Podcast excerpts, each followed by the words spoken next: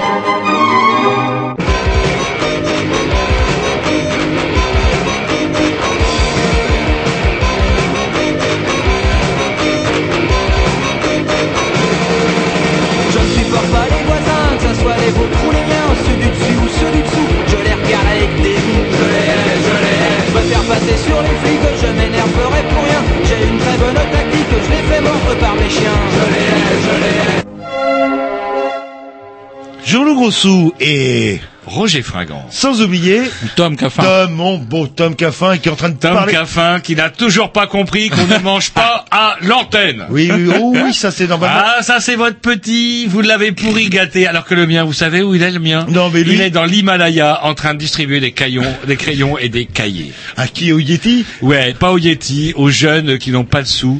Et qui savent il est pas lire et écrire, ça et sert à non, quoi non, si, si, ils savent lire et écrire. C'est un peu Ils- comme si on vous distribuait des tablettes numériques. Non, ça non, non, à absolument pas. Il distribue des livres, il distribue des crayons, il distribue des cahiers avec sa chérie dans la glace. Il a le museau gelé en ce moment.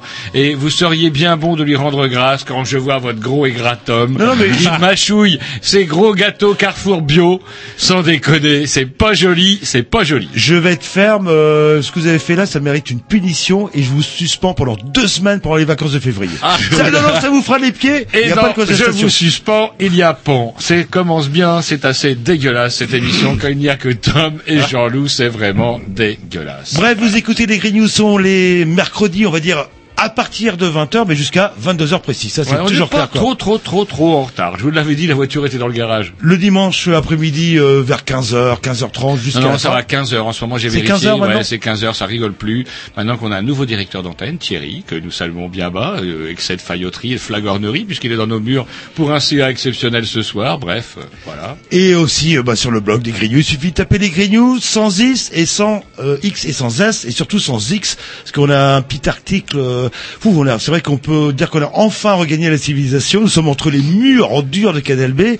Et, Et même contrairement à ce que disent certains, il n'y a pas que des cons qui vivent dans le dur. D'ailleurs, même lui-même, il vit dans le dur, d'ailleurs, si j'ai bien compris. Et nos aventures, euh, j'ai encore des traces, moi, des aventures des des, des, des yourteux, euh, enfin des traces au niveau. Alors c'est vrai que vous êtes parti de la yourte, vous avez quitté la yourte fort en train, puisque vous êtes pratiquement parti nu de la yourte.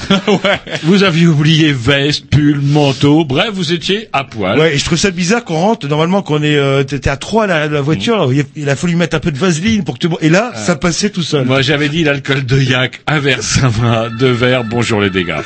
On s'écoute vite un petit dix de programmation à Roger. Tiens, les Strange Boys, euh, Be Brave. Be Brave c'est une vieillerie, Strange Boys c'est une vieillerie. Ah oui, bah on va écouter ça alors.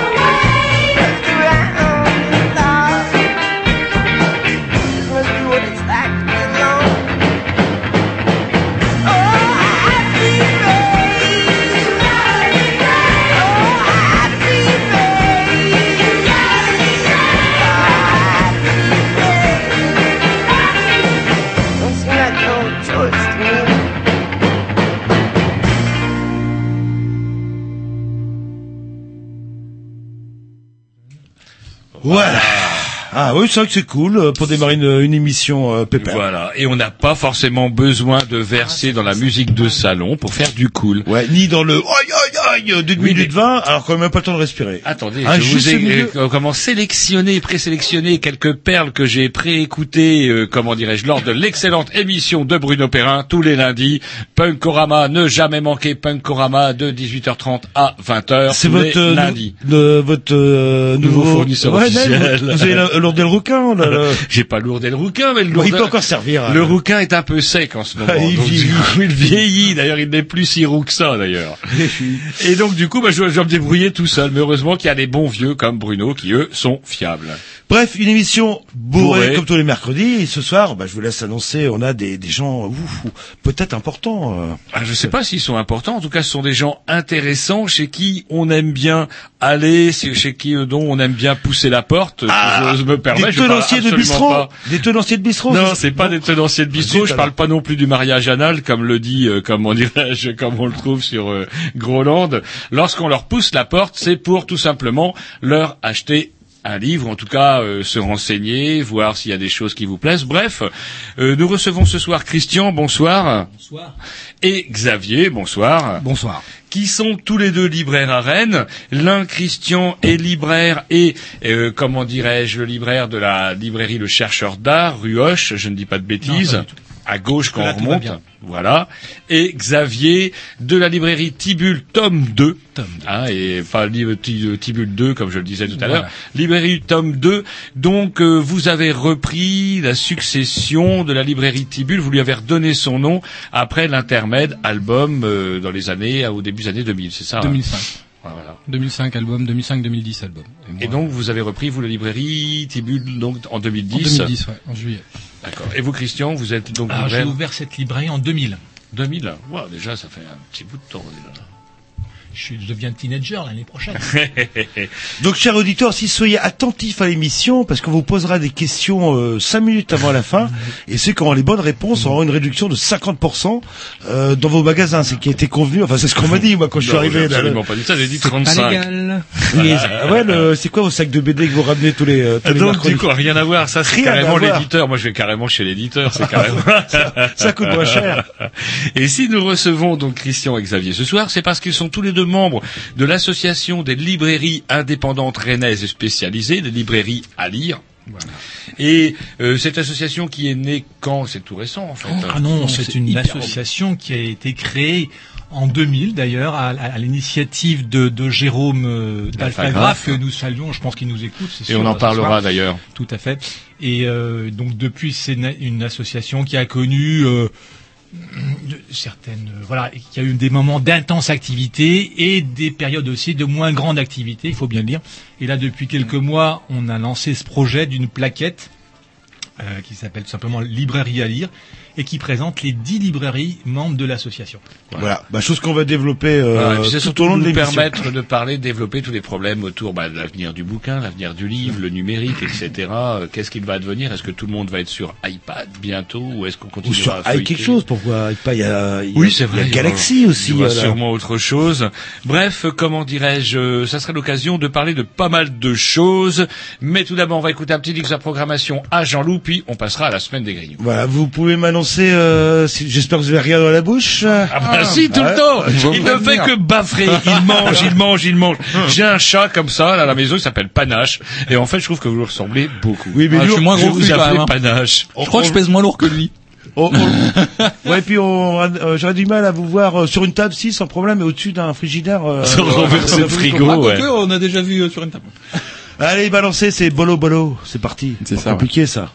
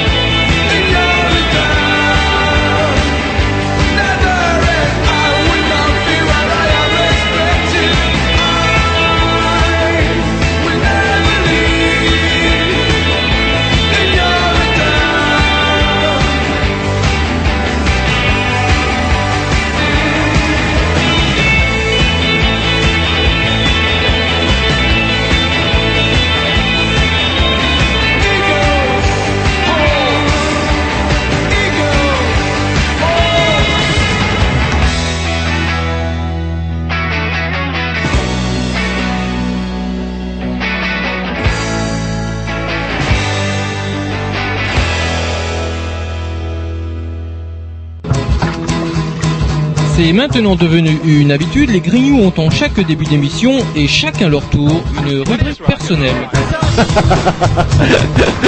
C'est ça en fait, tu vois le truc. C'est ça Philou, t'as tout compris, c'est un petit peu entre le clin d'œil, le coup de gueule du moment, mais aussi le détail de la vie trépidante d'un Grignou. C'est ça en fait, tu vois le truc. Maintenant, le problème va être de savoir qui a l'honneur d'ouvrir le micro aujourd'hui. Et ça, euh, c'est pas facile. Attendez, eh, attends, attends, tu me laisses parler, tu me laisses Ah, parler. il est en train de me tirer par la violence, Ah, c'est ça mais que vous oui. faites.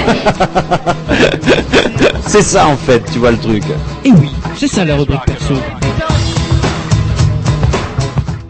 Euh, rubrique à... Jean-Loup Ah, l'enculé. Ça, ça me m'énerve. Il y a des gens qui bossent, les obscurs, les sans grades, qui bossent, qui rassemblent des non, informations. Et il y a l'autre qui est là. Bah oui, bah oui, c'est mon patron. plouf, plouf. Il arrive, il remue un peu la queue. Ah oui, j'avoue, ce bon vieux Non, mais non, non, mais moi, je vais rétablir- Son bon vieux chien Ploum. Je vais rétablir Et tout de suite. il lui donne la, la parole. Bon, C'est vrai que allez-y, Roger a une technique assez euh, assez euh, visuelle, on va dire. Ça marche pas pour la radio. C'est qu'il dès qu'il avec ses rubriques, Il a toujours quelque chose des devant lui. de dossiers là. Et c'est la forêt amazonienne ou la moitié de la forêt amazonienne que vous amenez à chaque fois. Et c'est vrai qu'avec ma petite tablette, moi, euh, dans mon téléphone, j'ai l'air d'un con quelque part. et le papier, ça impressionne. Allez, Roger, vous avez travaillé. Et c'est vrai qu'il y a quelques semaines qu'on n'a pas fait de vraies rubriques pour cause de de et de Eh ben, plein de trucs. peu, une. On a parlé des rats euh, au quartier du Gaz. Et on a parlé aussi de, vous saviez, je vous avais dit comment j'avais trouvé un petit peu l'intervention de Mélenchon pour le point, euh, Oui, sur l'intervention au Mali, en fait. Ouais, pour le moins surprenant, j'étais dans mon bar, peinard, dimanche soir politique sur France Inter. Et puis là, bon, Mélenchon fait son Mélenchon, dit le plus grand mal, effectivement, des grands financiers qui assèchent la planète. On Il peut pas dire osé qu'il on peut pas dire qu'il a entièrement tort là-dessus. Il a jamais osé reprendre, c'est un scandale hein, qui nous est bien mais là où il s'est ridiculisé, c'est lorsqu'il a comparé, effectivement, je l'avais dit la semaine dernière, ouh, et puis je crois que notre invité, euh, euh, comment il s'appelle euh, J'ai oublié, De la semaine oh, dernière Stau, euh, Stau, euh, de comment qu'on recevait, vous savez, le, le, le fan de fan de Yurt, euh, qui n'aurait pas forcément particulièrement apprécié non plus le fait que nous euh, dénoncions dans l'attitude à Mélenchon, enfin quelque chose qui nous a un peu surpris, à savoir un Mélenchon comparant euh, François Hollande à George W. Bush, qui lorsque George W. Bush brandissait une espèce de petite fiole et qui disait voilà la preuve que les Irakiens on l'a on l'a. En l'arme absolue. Ouais, alors qu'en fait c'est déjà c'est pas George W. Bush qui brandissait la fiole, c'était comment dirais-je le black de service là, le général noir, je ne sais plus comment il s'appelait. euh, Obama non, non, non, c'était Colin Powell. encore. Colin Powell. Colin Powell, déjà, et puis euh, c'est pas tout à fait, tout à fait la même chose. Le l'Irak était une bonne vieille dictature laïque où finalement euh, il faisait certainement mal vivre pour peu qu'on soit kurde, opposant, chiite ou quoi que ce soit, quelque chose qui déplaise au pouvoir central. Là, on parle d'autre chose. On parle de gens qui, pas plus qu'effectivement les Français, là-dessus on peut rejoindre, euh, comment dirais-je, Mélenchon, n'ont peut-être de raison de se retrouver au Mali, mais en tout cas tous les barbus d'Acmi ne donnent pas la vraie, véritablement l'impression d'être des Maliens pure souche. Ce qu'ils ont fait à Tombouctou, autre comment plaisanterie, déguiser les femmes en traversin, puis le, le coup de la chicotte, là vous savez, là, lorsque vous fumez, lorsque vous chantez, lorsque vous avez des posters, en tout cas, bref, lorsque vous faites quelque chose qui donne véritablement envie de vivre. Et c'est vrai que le Coran interdit de fumer la Marlboro. Oui, C'est marqué. ça, Ça, le, le là, prophète, rien le prophète Il refusait, prévu, ouais, le- refusait la cartouche Marlboro. Et en autre, entre autres plaisanteries, lorsqu'ils ont quitté Tombouctou, il était temps d'ailleurs, il était temps puisqu'ils s'apprêtaient à égorger un, euh, comment dirais un de leurs prisonniers qui avait le malheur d'être un peu folle. Vous voyez ce que je veux dire? Non, C'est-à-dire que peut-être un gay qui avait le, le tort de le montrer un peu trop, donc ils avaient prévu de l'égorger, hein, comme on égorge un peu un, un porc justement qu'ils n'aiment pas. Et euh, autre joyeuseté également, ils ont brûlé. À vous, ça va vous parler sans doute, euh, comment chers invités, ils auraient totalement anéanti comment le contenu d'une bibliothèque dans lequel on aurait des manuscrits qui remontent au XIe, XIIe siècle sur des supports assez divers. On s'éloigne du livre. hein, Il y avait même sur des omoplates de chameaux d'ailleurs des, des textes très très anciens qui parlent d'une Afrique avant même que les blancs mettent le pied à Tombouctou. Hein. faut quand même rappeler que le premier blanc à avoir reconnu mettre le pied à Tombouctou, c'est un Anglais suivi de près par un Français qui lui ré- réussira à revenir en, en France, mais c'est le 19e siècle. Bref, des pièces d'une incalculable rareté qui ont été anéanties par l'obscurantisme barbu contre lequel, n'en déplaise à Mélenchon, c'est vrai que c'est jamais rigolo de voir euh, l'État français utiliser sa puissance pour euh, à travers les armes, mais il n'empêche qu'un barbu de moins, c'est pas ça qui va empêcher de dormir. Et heureusement que ces précieux manuscrits ont été euh, numérisés. Ouais, Ah bah non, non. on va pouvoir Mais les- quand bien même aurait-il été numérisé, vu la, na- la nature des supports, je pense pas qu'on aurait pu forcément les numériser. Et quand Le- on- je sais pas si ça passe bien le scanner, On euh, l'homoplate de chameau sur un scanner. Et qu'on préparait l'émission, vous, euh, Xavier, vous avez été au Mali, vous nous parliez de la culture euh, Dogon. Les Dogons, ouais, je pense qu'au niveau des Dogons, des trucs comme ça, ils ont, ils ont, ils ont dû être vous bien avez été embêtés, à quoi. Tombouctou À Tombouctou- non, pas à Tombouctou au-dessus. Et euh, je pense qu'ils ont, ils ont été, ils ont, je sais pas, les barbus. On disait en Égypte notamment qu'il y avait des, des risques de de détruire les, pyramides, les machins, les fresques, les trucs de Ramsès. Et ben, euh, qu'est-ce qu'ils ont fait Qu'est-ce qu'ils ont fait justement dans les montagnes au-dessus avec les, euh, les fresques d'Ogon, les, les différents temples, les machins, etc. à voir. Quoi. Et apparemment, vous a prêté à ouvrir une librairie euh, dans le coin. On a vu la, Non, la- pas du votre tout, non. barbe Ah oui, vu la barbe, de- non, oui, ouais, Il c'est est temps de faire ouais, quelque je chose. travaille pas cette Enfin, semaine, yes. donc je suis un peu. Et c'est marrant de voir un laïcard comme Mélenchon quelque part, euh, d'une certaine manière, c'est vrai, ouais. préserver le barbu. J'ai du mal à m'expliquer, des... mais ça c'est la politique, Jean-Loup, on n'y comprend rien. Ouais, il paraît que c'est des milliers de François Hollande là, qui sont nés, euh, Euh, qui vont porter le prénom vous de notre, beau président. Il y a eu des Nicolas en Libye aussi. hein. Ah, c'est mieux. Ah. Qu'est-ce qu'on se fait chier depuis la gauche Ah, tiens, un petit courrier qu'on a reçu de Tom de Carpentras, vous savez le, le fidèle lecteur, le fidèle auditeur qui nous envoie des petits euh, des petits messages. Et là, il nous a envoyé il faut éliminer les chats, même les chats mignons. En clair, Non, attendez, je- selon l'article de ce petit homme de Carpentras, il, euh, le chat serait considéré comme un Comme un parasite, c'est ça? Ouais, parasite, Allez-y. prédateur. Depuis le temps que je le dis, nom de Dieu. Et dont la, le- en fait, la seule vertu aurait bon été capable de s'auto, euh, comment dirais-je, s'au- Domestiquer s'auto-domestiquer, Eh ouais, chat. afin de pouvoir être euh, s'engraisser et de trôner sur le sur un frigo, par tout exemple. En, tout en sauvant des millions de vies entre euh, la, la famine, la peste, etc. Faut pas l'oublier. là. Alors justement, s'il n'y avait pas les chats, mon bon Tom, qu'est-ce que vous mangeriez comme pain? Rien. Vous ne mangeriez pas de pain, que dalle. C'est fini, maintenant on a des Et c'est produits. marrant comme quoi le vraiment le venin du serpent n'atteint pas le- la blanche colombe ou même le chat, alors que je recevais donc ce mail fielleux de, du petit homme de Carpentras disant qu'il fallait éliminer tous les chats. Je tombe sur un article dans West France, lundi 14 janvier, un vieil article. Le chat sauve ses maîtres sauvé ses maîtres, je l'ai vu. de Ah. la mort. Alors Ça. que l'appartement mal isolé de des, des braves gens victimes de la crise économique était effectivement envahi par le CO2. Pouf, maman regarde TF1, pouf, elle s'effondre. Papa essaye de lui venir en à son secours. Paf Il s'effondre aussi. Heureusement, Qu'a Félix qui est là. Félix, le chat Félix, a hurlé à la mort. Et il a sauté par, euh, sur tous les meubles jusqu'à... alors, Il y a le CO2, vous imaginez le CO2 qui monte totalement inodore et incolore. Mais lui, le savait parce qu'il est malin. Et il a composé Et Félix, il a monté en haut du frigo, il a continué à hurler jusqu'à qu'enfin cette pétasse de fille qui écoutait avec son casque dans une pièce totalement préservée de comment dirais-je de carbone et qui découvre que ses parents étaient en train d'agoniser. Donc elle fait alors elle pense au moins, elle n'était pas totalement décérébrée, elle pense au moins à ouvrir la fenêtre et à sauver le chat. Merci. les parents. Ouais, le, le- Non, non, mais c'est pas. Et si on parlait des meutes de chiens qui Ouais, tuent, des meutes qui de errants, la rage et la rage, Ouais, Jean-Loup. ah, c'est pas le chat qui euh, il ramène des puces. Eh, mais, eh, combien de familles sauvées par des chats alors qu'il y a des chiens qui sauvent des milliers de familles par an? Comment ça à la Il y douane a un chat qui sauve une famille Et par an. combien de gens en prison à cause des, des chiens Combien Ah, c'est vrai. Ouais, bah ouais. Et Et des les chats punks, ils feraient quoi sans les chiens, hein Non, bah ouais. Bah, ouais, bah il faudrait donner une allocation. Les punks euh, à chat, ça le fait moins. Ah, ça le fait moi, mais le chat est Les mémés à chat. suffisamment con pour rester dans ce cahier des miches comme en plein trottoir. Un un petit disque si on continue ou vous petit êtes parti et on Allez, reprenez votre souffle un petit peu là. ouais. Et c'est bizarre parce que vos dossiers, quand vous les sortez, ils ont un volume énorme. Ouais, et et quand vous les aplatissez, finalement, il n'y a plus grand chose. Bon, allez, un petit disque que je dédicace à, à Jean-Loup, Oh, puisqu'on est que tous les deux. ça me fait gerber. oh sûrement un bon groupe, je vous ai fait découvrir. Ah, ça va être la- C'est exactement. C'est Success avec Talus. Ah, bah, groupe Runner. Quoi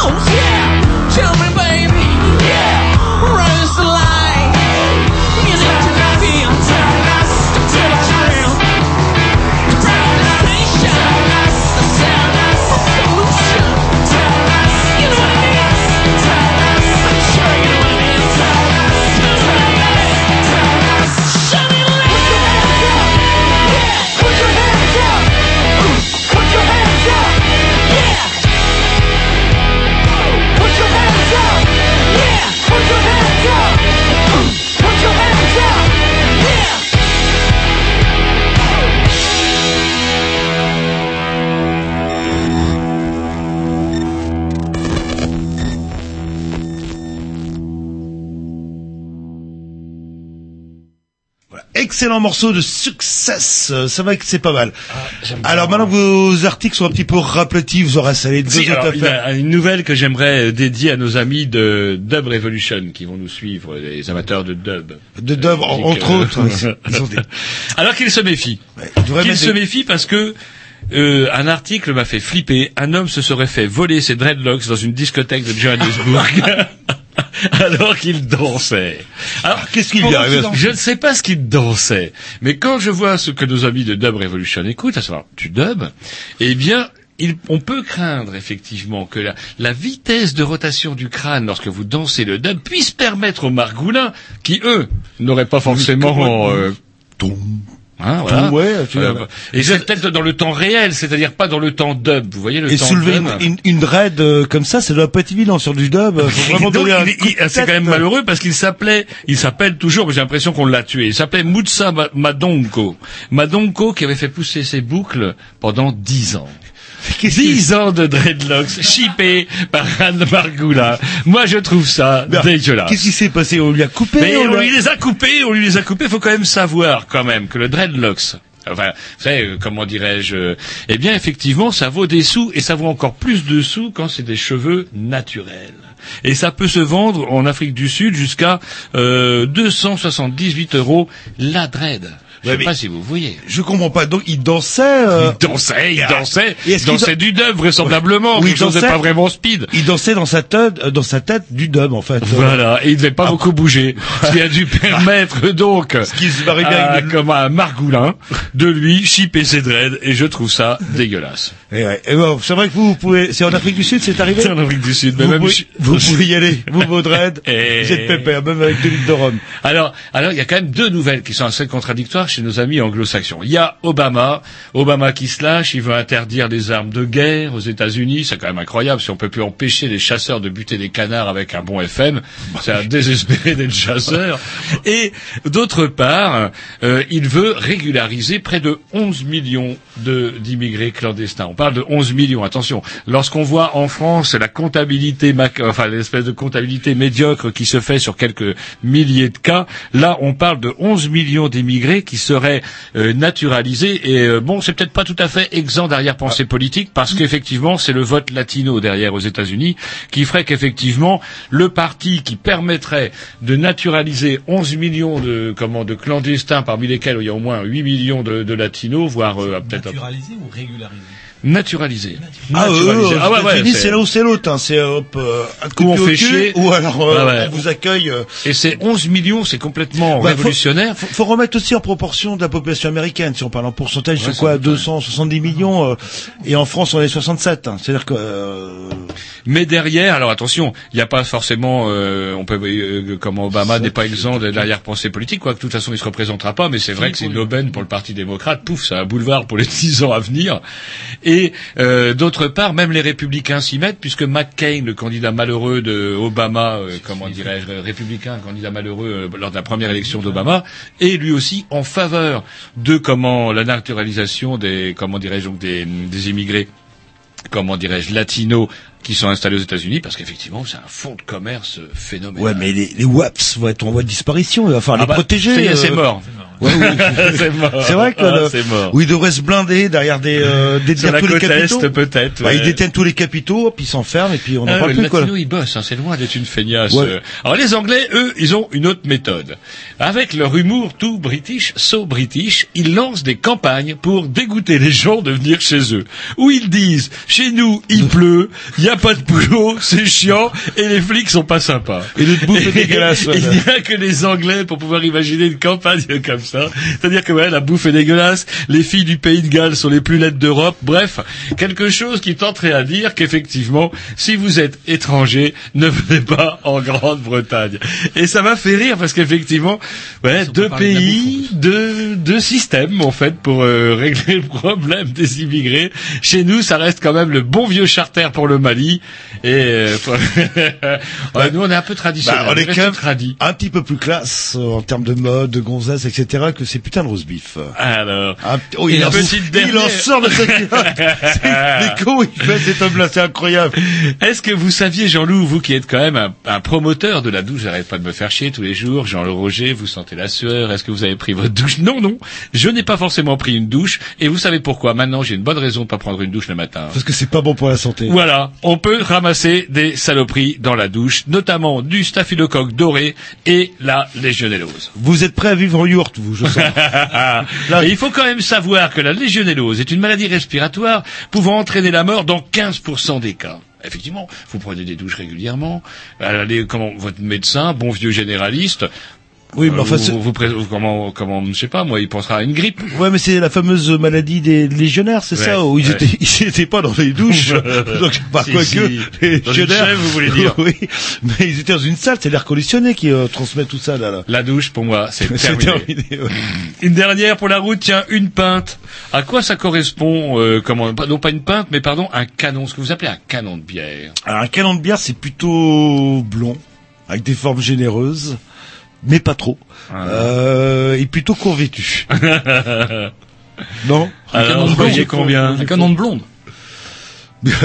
Un canon, ça doit être de 60 millilitres. En fait, lorsque vous exigez un canon, c'est 60 millilitres. Pas vous plus, demandez, pas euh, je vais boire un canon, en fait, c'est, euh, c'est comme une pinte, enfin, l'équivalent d'une pinte. C'est pas l'équivalent d'une pinte, mais ça serait l'équivalent à un seizième de pinte. Ça sort d'où, ça, le Ah. canon? Vous savez, vous pas fini sortez de vous faire chier. C'est un truc, c'est dingue, il faut être abonné. J'ai l'impression que vous avez un ca- vous avez eu un beau calendrier avec une page par jour. Eh ben putain, on a pas fini d'en chier.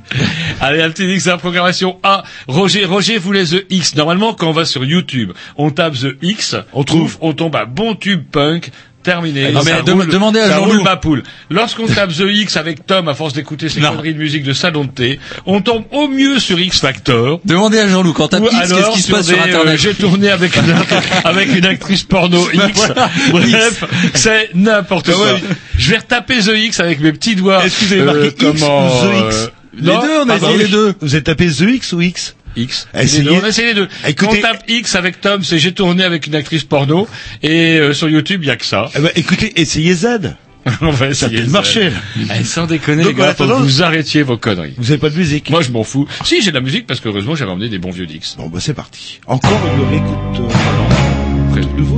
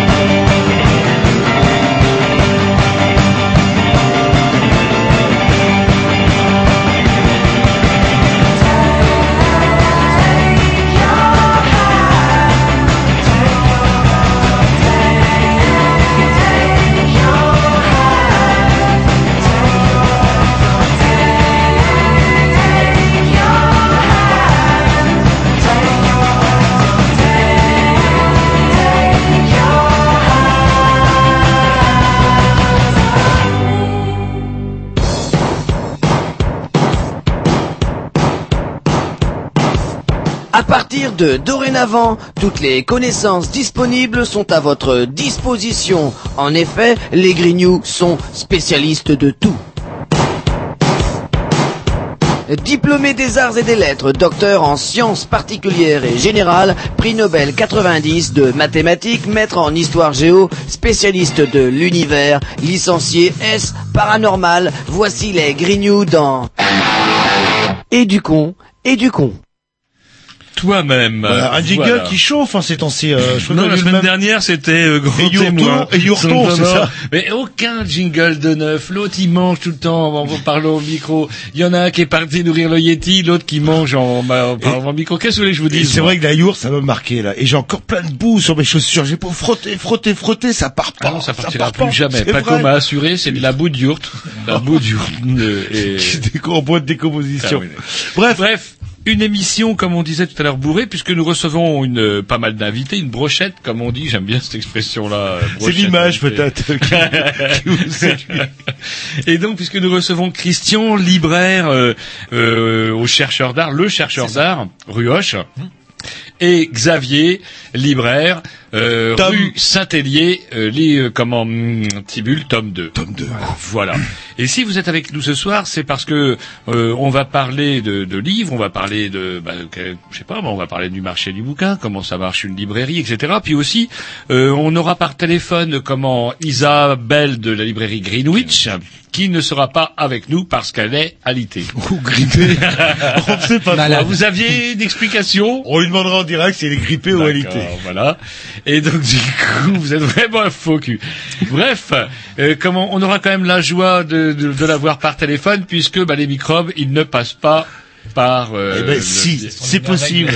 Des hackers ont réussi à, bah, ils appellent ça des virus en fait. vrai, c'est et, vrai. et ça peut passer par un micro.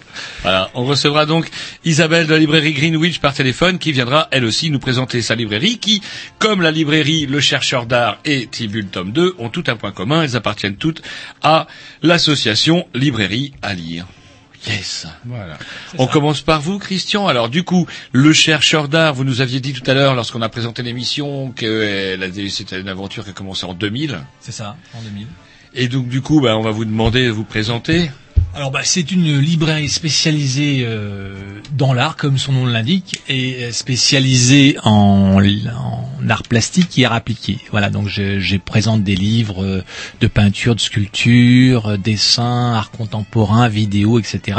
Et puis aussi des livres dans le domaine des arts appliqués, c'est-à-dire l'architecture, le design, le mobilier, le jardin, le paysage, le graphisme, la mode, etc. Voilà, donc c'est les deux grands axes de la librairie. Et parallèlement à ça, tous les mois, j'ai aussi une exposition au sous-sol de la librairie où j'invite un artiste, euh, souvent un jeune artiste, euh, qui, C'est qui moins cher. présente. euh, c'est moins cher.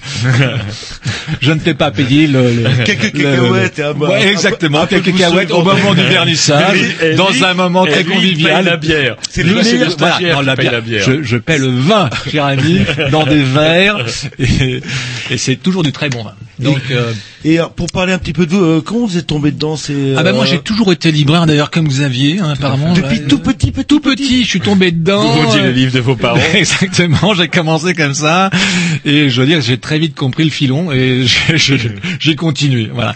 Donc moi j'ai toujours travaillé dans le domaine de- de- du livre. J'ai commencé à Paris, puis voilà un jour je me suis dit tiens pourquoi pas créer une librairie d'art? Et comme à Paris il y avait suffisamment de librairies d'art, je me suis dit ça va être intéressant de le faire ailleurs qu'à Paris. Et comme j'avais fait mes études à Rennes, je suis dit tiens Rennes c'est sympa, c'est une ville. euh, Vous êtes rennais, enfin vous êtes D'origine, je suis rennais, personne n'est parfait. Donc euh, vous, voilà. vous seriez un des rares Rennais de souche, c'est un peu comme les fait, Parisiens que je connaisse. euh, Voilà. dans le- Et euh, on, on présente euh, Xavier. Alors vous, euh, Bonjour. c'est, ah je sais, je- c'est top 2 Roger, faites Tome pas 2. de gaffe, Ah, top vachement 2. important. Pas de tome 2. Alors Donc, vous, alors moi je suis donc libraire à la librairie Libra- à la librairie Tibule tome 2 pardon à Rennes euh, rue Saint-Hélier et euh, comment euh, donc anciennement Tibule ensuite album de 2005 à 2010 donc moi j'ai racheté en 2010 et euh, donc c'est une librairie spécialisée en bande dessinée. Et euh, depuis peu on a un rayon polar et science-fiction aussi. Donc on, on aime le polar et on aime la SF donc on en a mis aussi dans la librairie. Mais c'est principalement bande dessinée quoi. Donc manga comics et franco-belge principalement quoi. Voilà. Après, euh, j'ai toujours été libraire dans le sens où euh, moi j'ai fait mon mon service militaire en 99. 2000, bah, j'ai bossé un petit peu vivoté comme ça à gauche à droite, et après, ben, dès 2001, libraire dans des petites librairies à Hennebon, ensuite euh, dans un espace culturel Leclerc, Grand Satan à Rennes, et Le ensuite centre culturel, c'est ça? L'espace culturel à Clenay, ouais, tout à fait, ouais. Donc euh, et euh, et ensuite donc j'ai racheté euh, j'ai racheté Tibul par la Est-ce qu'on est-ce qu'on doit faire des question. études, euh, je sais pas Oui, bah, que- exactement. Une question idiote à vous poser. Aucun diplôme, aucun diplôme n'est nécessaire pour ouvrir une librairie. Mais il existe des formations, Voilà, bien sûr. Il existe des formations, différents types de formations. Ça peut être, moi j'ai fait un IUT, l'IUT métier du livre de Bordeaux, mais il y a des formations qui sont proposées par le syndicat de la librairie française. Hein, euh, Ouais. C'est l'INFL à Voilà. Montreuil. Et puis il y a d'autres formations universitaires, des, des, des licences, des Des licences, des BP aussi. euh, ouais, des BP. Les BP à, Tout à fait à à Laval, à Laval. MCO, et Donc il y a beaucoup de formations dans le domaine de la librairie, mais on peut tout à fait se passer euh, de ce genre de formation pour ouvrir une librairie. Il n'y a pas de d'obligation légale d'avoir un diplôme de libraire pour ouvrir une librairie. Voilà. C'est vraiment une profession où tout le monde peut. C'est un peu comme nous, comme animateur Voilà, exactement, voilà. Vous en êtes la preuve C'est vraiment un métier, Il y a ça des par contre. Vous parlez, vous parlez d'études supérieures, mais alors qu'est-ce qu'on y apprend dans ces formations-là euh, Comment euh, Ah ben on y apprend le métier de libraire, c'est-à-dire que euh, on y apprend euh, la, la- la gestion d'une librairie, on y apprend à l'animation d'une librairie, enfin tous les aspects euh, à la fois de la communication, l'aspect gestion, euh, voilà. Et donc c'est c'est c'est c'est très varié. On apprend aussi le- à connaître le monde du livre dans son ensemble. Hein, c'est pas uniquement euh, limité à la librairie. Ça permet, on a des notions de sociologie de la lecture, etc., euh, de, de comptabilité. Donc euh, voilà. Ah, mais c'est complet, quoi. là, là. Voilà. Oui, bien sûr. Alors qu'en fait, effectivement, euh, pour ouvrir une librairie, euh, bah, la base, c'est avant tout le, le goût du livre. Ah, bien sûr. coup. La passion. Bien sûr. Je sais pas une question naïve à, à vous poser. Est-ce que c'est pas un petit peu, enfin, est-ce que vous n'allez pas devenir des dinosaures euh, dans le sens, euh, est-ce qu'il y a encore de l'avenir dans la librairie? Est-ce que c'est pas un pari un petit peu risqué? Ça fait 60 ans qu'on annonce la fin du livre, Exactement. 60 ans, 100 ans qu'on annonce la fin du livre, euh, et puis et puis bon, le livre il est toujours là, donc il y a pas de raison. Il y a pas Moi, de j'ai raison que ça commencé en s'arrête. 92 et depuis depuis que je Mm. commence, je travaille dans ce domaine, on me dit ah c'est terminé, c'est la fin. Moi, ça fait déjà 20 ans que je travaille dans ce métier et je suis persuadé que je terminerai dans dans, dans la librairie. euh, ça- voilà. Donc euh, bon, il faut laisser parler et puis euh, voilà proposer des choses dans le domaine du livre. Il y a un renouvellement permanent. On a la chance de découvrir tous les jours des nouveautés. C'est vraiment un métier absolument passionnant parce qu'il y a des choses merveilleuses qui sont à droite à gauche. Il y a une- vraiment une créativité qu'on n'imagine pas quand on n'y est pas. Euh, il suffit de rentrer dans une librairie pour voir comment ça fourmille dans tous les coins. Euh, et à Rennes, il y a beaucoup de librairies indépendantes spécialisées. hein. Ouais. C'est- C'est c'est la preuve qu'il y a vraiment une vitalité dans le domaine de l'édition. On parle de, de la crise du livre. En fait, c'est quelque part, on est en train de vivre, on est en train de vivre l'âge d'or du livre. Ouais. C'est l'âge d'or du livre.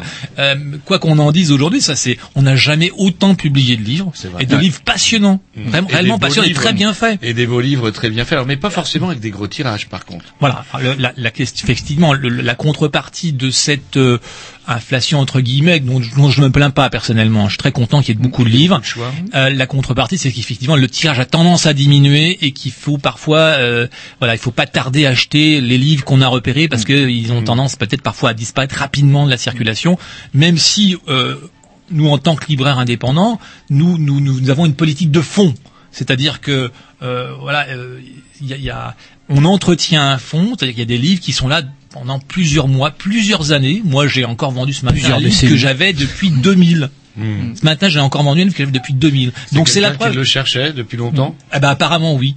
Non, donc il l'a trouvé et euh, donc ça veut dire qu'on entretient des fonds, on rend visible des, des, des, des livres euh, auxquels on est attaché évidemment parce qu'on choisit. On- là, il faut insister sur le fait aussi que, comme Xavier, on- tous les livres qui sont dans nos, dans nos librairies sont des livres qu'on a choisis. On n'a pas de système d'office. Autrefois, il y avait un système d'office qui comment qui, qui faisait que Qui vous imposait. exactement qui voilà. Nous, les nous avons la plupart des libraires indépendants travaillent ce qu'on appelle les notés, c'est-à-dire qu'on on voit des représentants qui nous présentent des livres à, qui vont paraître dans les mois qui vont venir et on, on note les titres et les quantités. Donc tous les livres qui sont dans nos librairies, ce sont des livres qu'on a choisis. Et évidemment qu'on en, après on, en- on entretient ce fonds, on les recommande en fonction de nos moyens et en fonction de la place évidemment, parce qu'on a des, aussi des espaces limités. hein. D'où la notion de libraire, enfin de libraire indépendant. Absolument. On appartient à, on appartient pas à un groupe et on a, il n'y a pas de centrale d'achat au-dessus de nous qui va nous imposer. Euh, Ah, des exemples de librairies, par exemple, euh, librairies qui ne sont pas indépendantes sur Rennes, c'est quoi euh, Fnac, c'est Virgin, Tout à fait. bah, le- Les, les, grandes, les grandes enseignes en fait. C'est quoi les grosses licences qu'il y a, les grosses ou les Espace, on appelle ça espace les- culturel Leclerc, euh, Virgin, Leclerc. Fnac, Cultura, c'est des, Cultura, ouais, des, ouais, enseignes quoi. ouais. On s'écoute un petit disque et après j'aurai deux trois questions très intéressantes à vous poser. Ouais, c'est moi qui les pose.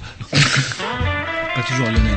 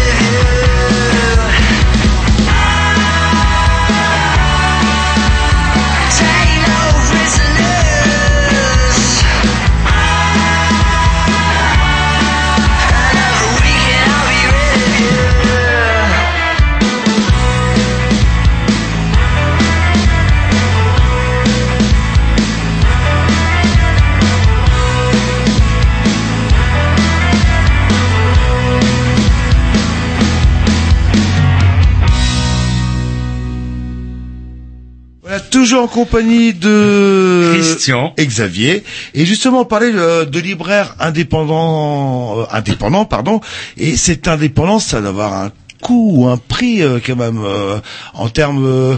Euh, Est-ce que c'est peut-être pour ça que ça vous a donné euh, l'idée de vous associer euh, entre plusieurs euh, librairies euh, pour peut-être avoir plus de visibilité, plus d'impact euh, Est-ce que c'est pour des raisons de coût qu'on s'est associé Je crois pas. Non, c'était une volonté. non, il parle de, excusez-moi, de Bah. visibilité, d'impact. Ah, Il est assez désagréable comme Oui. ça. Lui, c'est le méchant, moi, je suis gentil. Mais comment On est il- comme de bons vieux flics. euh, il parle le- pas. Non, non, il parlait pas de comment. Il parlait de pas de mutualisation des coûts, mais plus de visibilité. Voilà, Ouais, c'est de- exactement. auprès C'était du public. Ouais, c'était la motivation première, je crois, Je de cette association. Merci. euh. Être indépendant, c'est-à-dire c'est une forme de, de, de rébellion. Évidemment, vous peut-être vous n'avez pas des débits extraordinaires euh, par rapport à des libraires qui eux sont Comme Virgin et Fnac, par voilà, exemple. le- et donc c'est pour ça, dans ce sens-là, je dis ça, euh, c'est un coup d'être indépendant en fait, pas forcément financier, mais ça veut dire euh, euh, peut-être parfois euh, serrer la ceinture ou être plus imaginatif ou Non, parce ou s'associer fait- simplement. Non, parce qu'au final, en fait, on voit les mêmes représentants. On parlait des notés tout à l'heure, donc le représentant passe, il nous présente les nouveautés de son éditeur.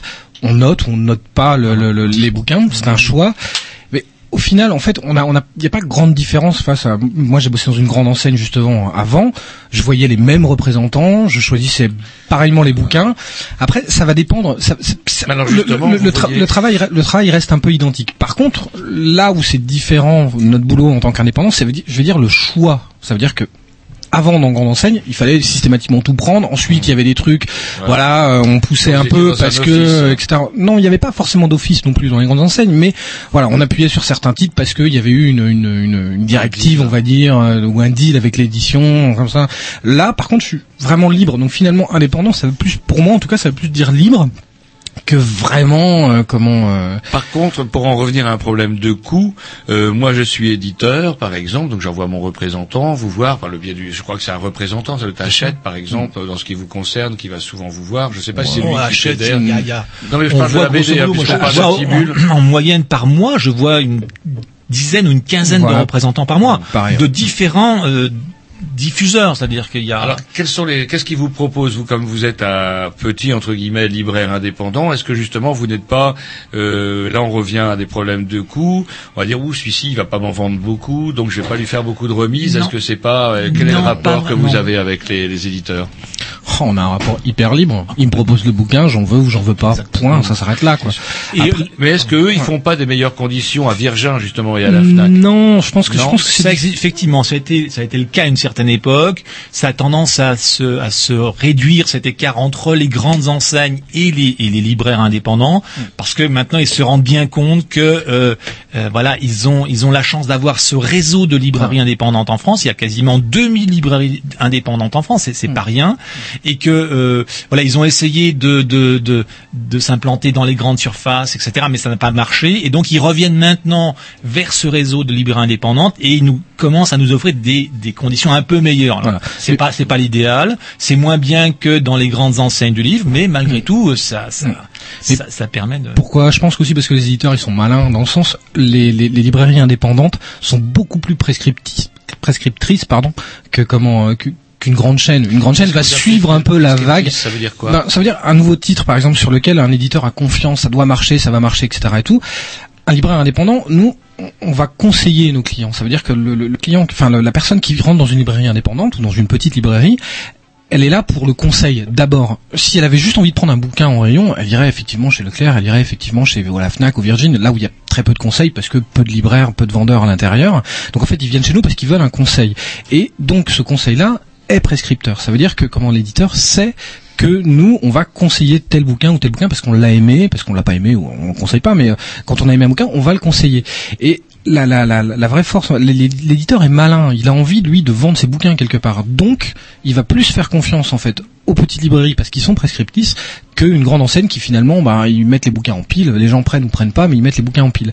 Alors que nous, on va le conseiller. Et donc c'est peut-être pour ça en disant finalement on va les intéresser quelque part, on va effectivement améliorer leur remise. Donc dans le temps c'est vrai qu'on n'avait pas des remises fantastiques, mais maintenant ils améliorent un peu notre remise. Et donc justement parce qu'ils se sont rendus compte de ça. Et finalement cet éditeur-là, ils ont l'impression que ça fonctionne comme ça. Je pense qu'ils ont tort un petit peu, mais voilà, euh, ce libraire-là, je vais lui accorder une meilleure remise, comme ça il vendra mieux mes bouquins. Moi je leur dis conseil, je leur conseille souvent, bah continuez à faire des bons bouquins et puis on vendra vos bouquins. Point quoi. Ça s'arrête là. Quoi. Est-ce que justement, enfin, les- ce que j'appellerais des choix stratégiques de la Fnac euh, et de Virgin euh, n'ont pas été bénéficiaires pour vous? Je m'explique. En faisant un parallèle dans un milieu que je connais mieux, euh, c'est mieux, on va dire musical. Je me souviens, il y a dizaine d'années, une quinzaine d'années, on trouvait très facilement euh, à la Fnac et à, il n'y avait pas Virgin à l'époque, mais des groupes locaux, euh, Des indépendants, des ouais, ce qui était euh, vraiment des choses indépendantes. Il y avait Red Music à l'époque et petit à petit, la Fnac ou Virgin se sont finalement Généralisés. généralisés sur Johnny Hallyday ou ce que vous voulez. Mais ça, par contre, il y a eu le piratage, c'est téléchargeable gratuitement. Et finalement, est-ce que ces choix, choix stratégiques ont fait que la, ces monstres comme la, la Fnac? Par contre, vous parliez du, du centre Leclerc, enfin de, des, des Leclerc. Euh, moi, les deux ou trois que j'ai fréquentés, j'ai trouvé Ils sont bien achalandés, du, hein. du local, Ouais, de, complètement. vraiment des groupes locaux qui étaient distribués euh, nulle part, à part sur Internet euh, ou autre. Euh, euh, est-ce que finalement, enfin, je sais pas, ma question est très complexe ou je fais les réponses Oui, en, est-ce en que vous même me posez temps une question Oui, finalement. quoi. ouais, non, ça, ouais, je, je crois tout simplement c'est un constat euh, qui finalement euh, ces erreurs stratégiques que vous bénéficiez quelque part. Parce que moi, je prends toujours le parallèle de la musique, amateur de, de petits groupes euh, pointus, je vais aller chez un indépendant. De même pour quelqu'un qui est amateur de, de style de livre un petit peu euh, précis, et va aller chez vous. Alors, j'ai pas bien capté vous, vous seriez pas fait. Il y a- il y a j'ai une une chose- chose. je suis Est-ce emballé qu'il se serait dans pas le- fait voler ses dreadlocks dans la même boîte de nuit que... Là, il y a une question- il y a une chose qu'il faut toujours rappeler lorsqu'on parle de, de librairie ou de commerce du livre, c'est que depuis 1981, il y a une loi sur le prix unique du livre. Hein, ça, ça a fondamentalement euh, modifié euh, euh, Est-ce que le, marché du livre. justement ce que Alors, que la loi Lang euh, la loi, la ça vous en parler, On, on l'attribue à Jack. Lang parce que c'est lui qui l'a fait passer en 1981. Elle est rentrée en vigueur le 1er janvier 1982, donc elle a maintenant plus de 30 ans. Euh, mais en fait, c'est des gens comme Jérôme Lindon et d'autres, euh, quelques libraires par exemple, qui ont aussi beaucoup œuvré pour imposer la loi sur le prix unique du livre. Autrement dit, euh, grâce à cette loi, le prix du livre est fixé par l'éditeur.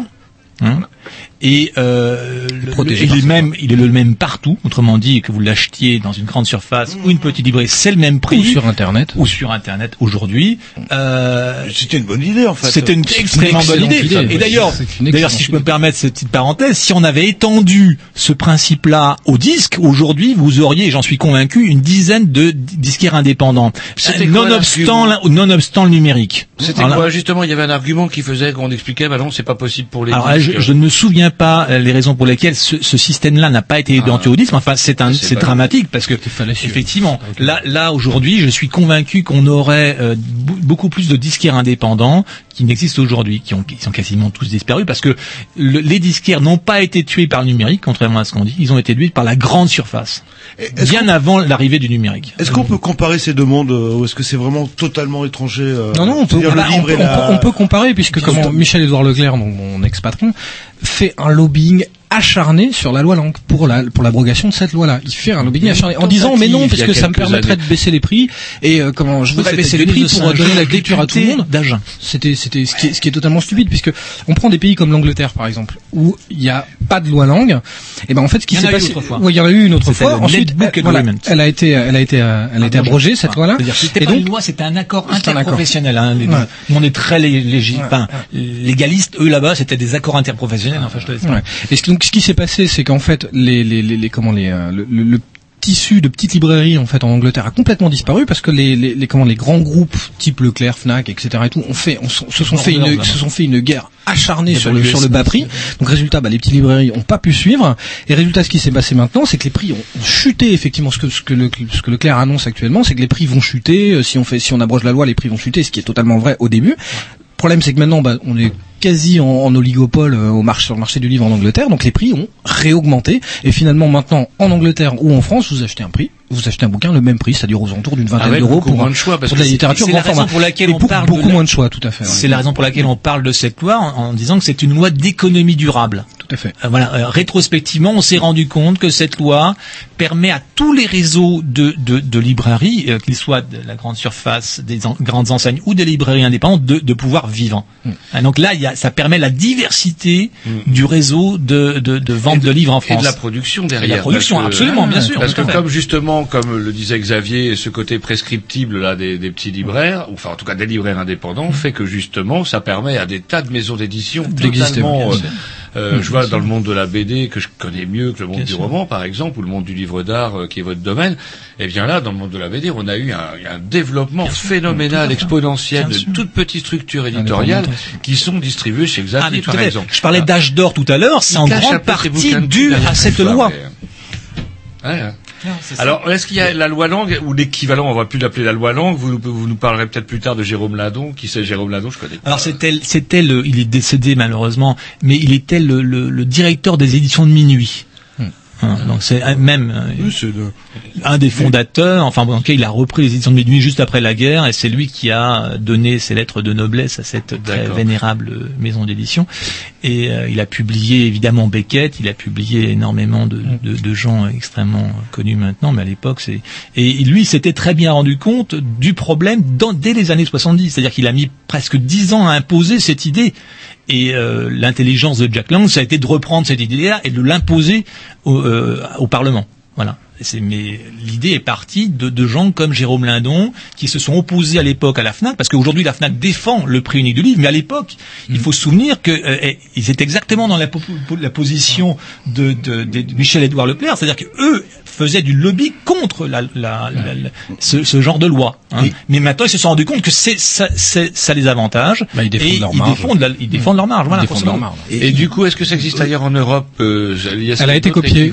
Elle a été copiée, ouais. Tout à fait. Ah Elle existe en Allemagne. C'est intér- c'est important. Elle existe parce en que Allemagne. On pourrait peut-être se dire que tiens, au niveau règlement Tout européen, pourquoi les petits libraires seraient Alors protégés justement, euh, tout à fait. Alors, cette loi a été attaquée au niveau européen et, euh, et à l'époque, euh, c'était Mario Monti qui était commissaire, euh, qui était commissaire de la concurrence, hein, fa- fameuse, italien la fameuse, euh, vous savez, ces, ces fameuses euh, directives européennes sur la, la concurrence libre et non faussée, euh, qui, euh, dont on sait très bien aujourd'hui qu'elles ont été un peu le cheval de Troie de, de- du libéralisme. enfin bref. Et donc Mario Monti, même Mario Monti, qui est un libéral, je veux dire euh, droit dans ses bottes, a reconnu la validité de la, la loi sur le prix unique du livre. Donc euh, voilà, Euh, elle a été reconnue au niveau européen. Il y a d'autres pays comme euh, le- le- l'Allemagne notamment qui a le- des prix uniques aussi, hein, qui a adopté exactement le même pense. système. La Belgique y pense depuis. La, la Belgique y pense, la Suisse, je crois, ils viennent de la- le la. Suisse, ils viennent de le faire. Voilà, donc l'Autriche, il y a aussi une loi sur le prix unique du livre. Euh, voilà, donc euh, voilà, c'est vraiment une loi dont on, dont on rend compte avec le temps qu'elle bénéficie à tout le monde. Pourquoi on l'étend pas à d'autres produits? Et ben voilà, voilà, c'est- Ça veut dire la limonade Bah ouais, pourquoi pas, par exemple. Et euh, est-ce que ouais, euh, le- les livres aussi bénéficient d'une TVA euh, préférentielle aussi? À 5,5, ouais. 5,5, c'est Enfin, elle est redevenue à 5,5 au 1er janvier, ouais. Au 1er janvier. Elle est- elle est- elle est- ouais. Et ce qui est rigolo, enfin ce qui est rigolo, si je peux m'exprimer ainsi, c'est que les TVA à 5,5, c'est pour les, les produits de première nécessité. Mais c'est pas de première nécessité le livre? Ben voilà, c'est ce que je voulais juste dire. Ah, on on s'écoute un petit disque et après, j'aimerais bien qu'on revienne un petit peu sur le notre sujet, c'est à lire euh, comment est venue l'idée. Alors, on pourrait euh, peut-être appeler justement, en profiter pour appeler. euh, parce Isard. qu'il m'a semblé qu'elle était sur le coup quand même, qu'elle était Alors, singulièrement elle est sur le coup. ou Elle a elle beaucoup était- travaillé pour cette plaquette et donc. Ouais, alors ça va nous permettre d'écouter, bah tiens, c'est pas très long, on mettra peut-être deux dix, The X, alors c'est vous, alors on mettra peut-être deux disques le temps de choper Isabelle qui est alitée, comme on le disait tout à l'heure. J'espère qu'elle nous écoute pas, la pauvre. Et donc du coup, mais le docteur Jean-Loup euh, a une, comment dirais-je, comment, c'est pas une prescription, comment on dit, c'est un Allez, un petit diagnostic. disque avant que vos pensées dépassent, enfin vos paroles dépassent. Ouais, Lapsus révélateur. Allez, c'est parti. Faut que je dise des choses.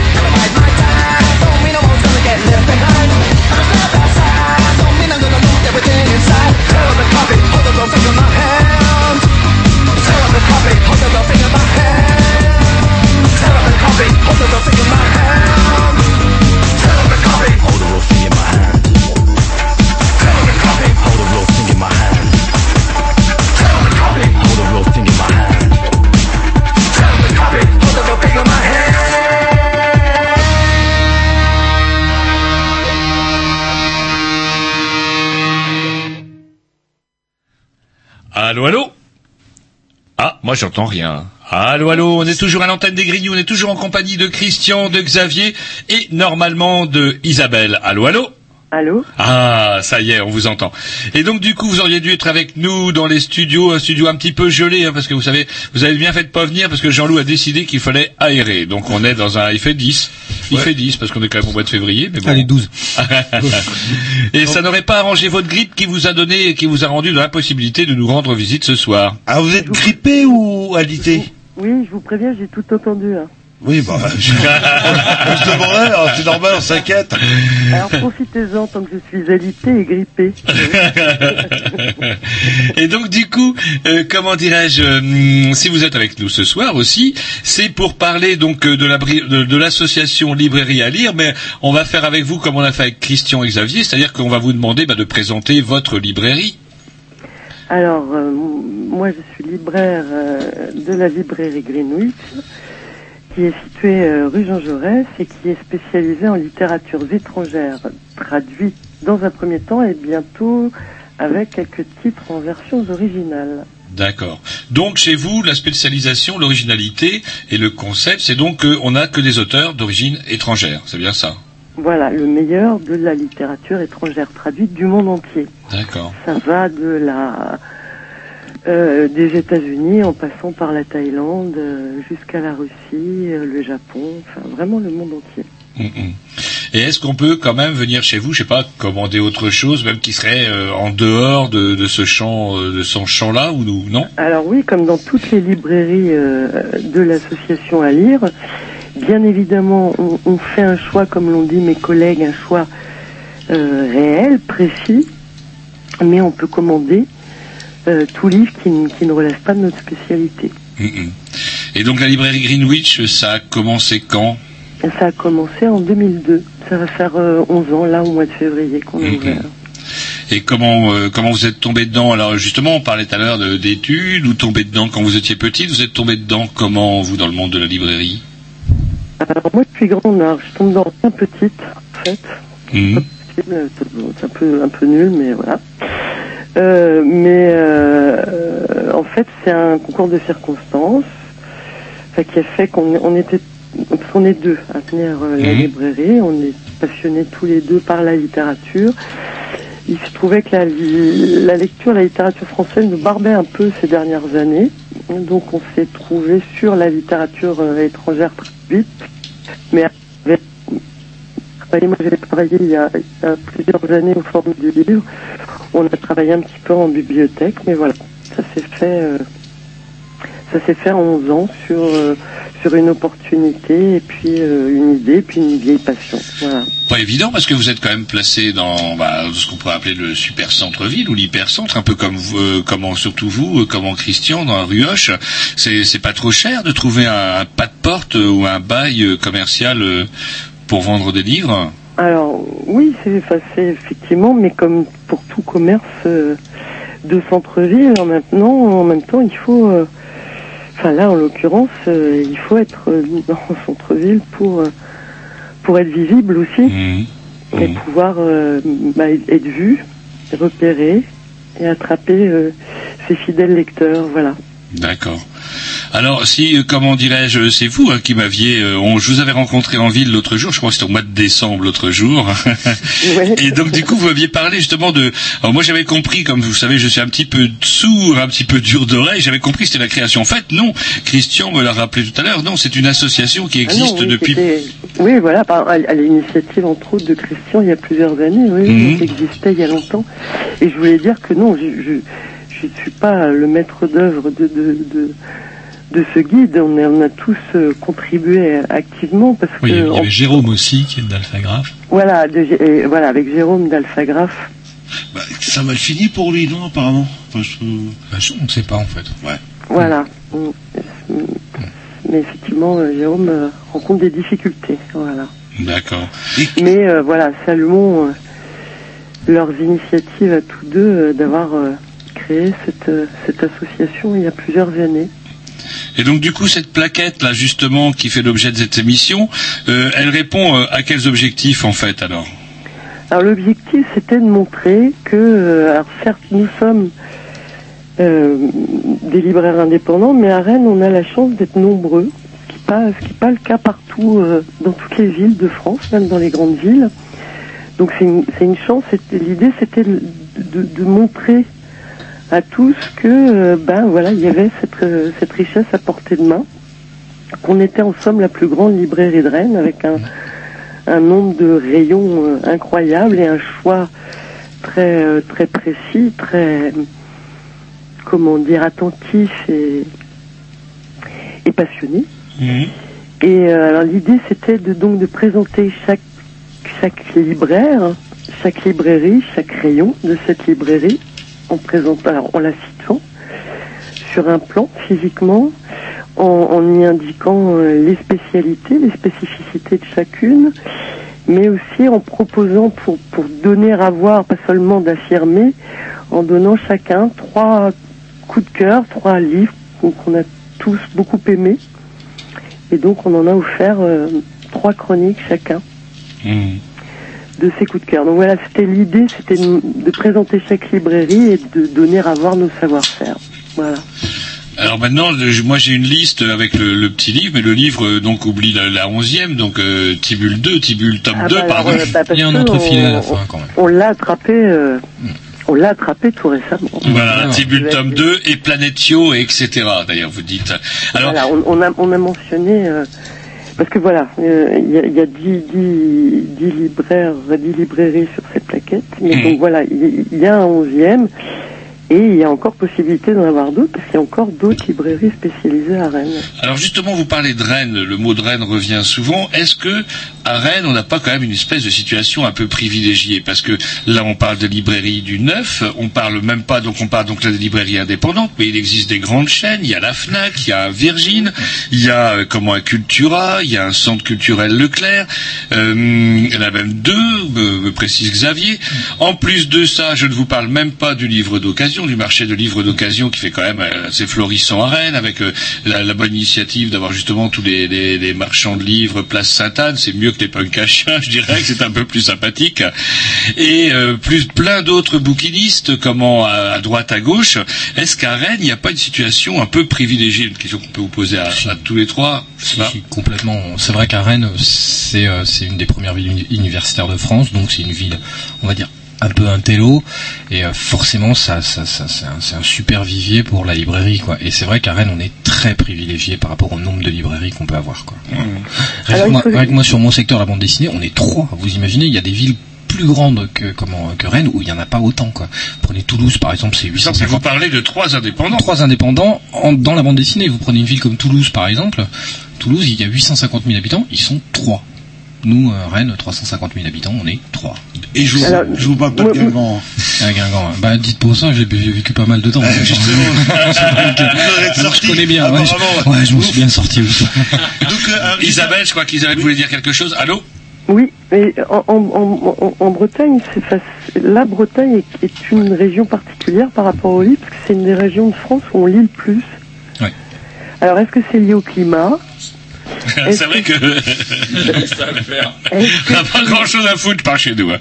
Euh, Est-ce que c'est lié euh, aussi, je sais pas, à cette euh, tradition, parce que dit la, la Bretagne, c'est un, un- un peuple de, de voyageurs dans l'âme, euh, la lecture, c'est un, un voyage immobile, mais c'est un voyage. Et peut-être que c'est lié à ça. Juste, je voulais ajouter au passage une petite chose que on a beaucoup entendu ce soir, Fnac, Virgin, etc. Mais donc nous, on est euh, l'association à lire et je voudrais quand même citer les noms de toutes les librairies qui composent l'association. Donc il y a Ariane, euh, qui est la librairie euh, du voyager de la randonnée. Euh, Il y a Critique, qui est les- la librairie édition Critique, qui est librairie BD et littérature de l'imaginaire. Ouais, qui a une, une maison de, qui, dans une maison d'édition qui a fait un tabac phénoménal avec euh, un polar. Exactement.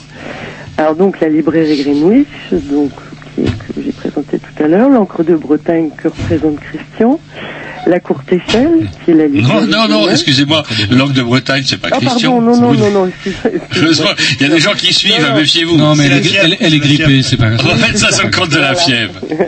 Langue de Bretagne, pardon, qui est la librairie Bretagne et Pays Celte.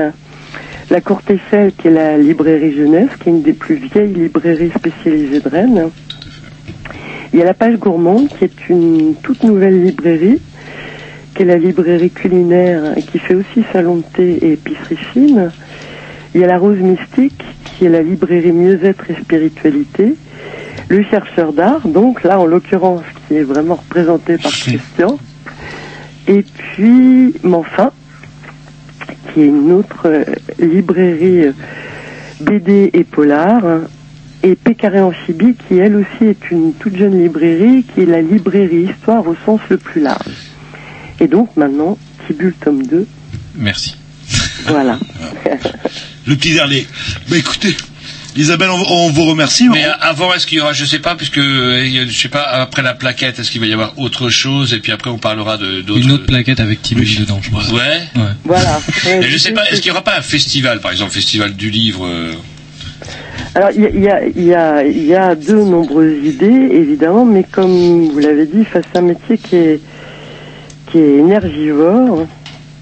Donc voilà, on, on, on a plein d'idées, mais euh, on laisse un peu de suspense pour que vous nous réinvitiez. Carrément, quoi. Bravo Isa, des- bravo Isa.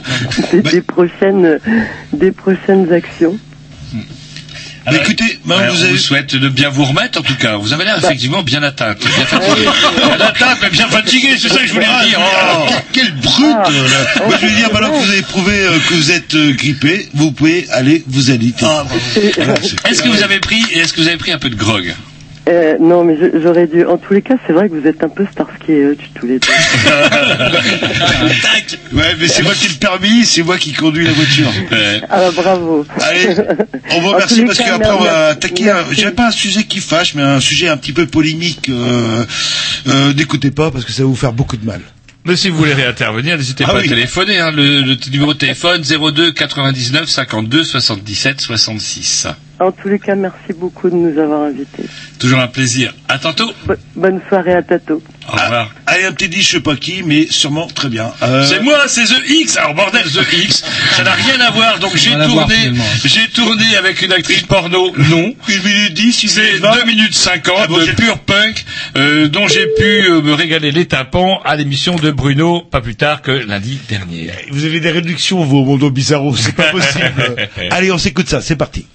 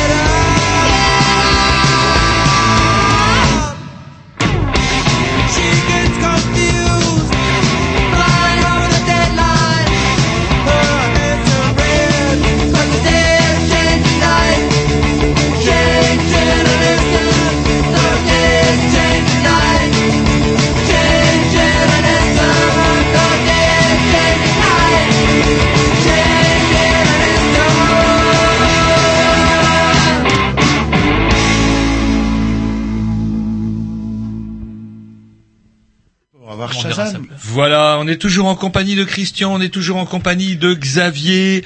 Et euh, nous sommes là donc pour parler de, bah, naturellement, l'association Librairie à lire, mais aussi on va aborder bah, un autre domaine quand même qui est, bah, on a parlé de l'état du livre, on a parlé de la loi langue et surtout Jérôme Lindon d'ailleurs, euh, comme vous nous l'aviez signalé tout à l'heure.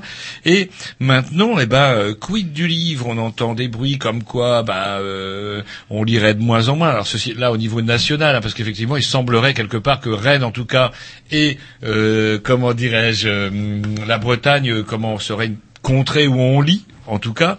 Et par contre, au niveau national, est-ce que c'est la même chose? Est-ce qu'il n'y a pas des soucis? Et puis, quid du futur avec le, fameux livre numérique? Et pas forcément numérique, mais on va. Euh, euh, Alors déjà, l'état du, la du livre en France par rapport aux sirènes qui disent ça va mal, c'est la crise, vous en parliez d'ailleurs tout à l'heure.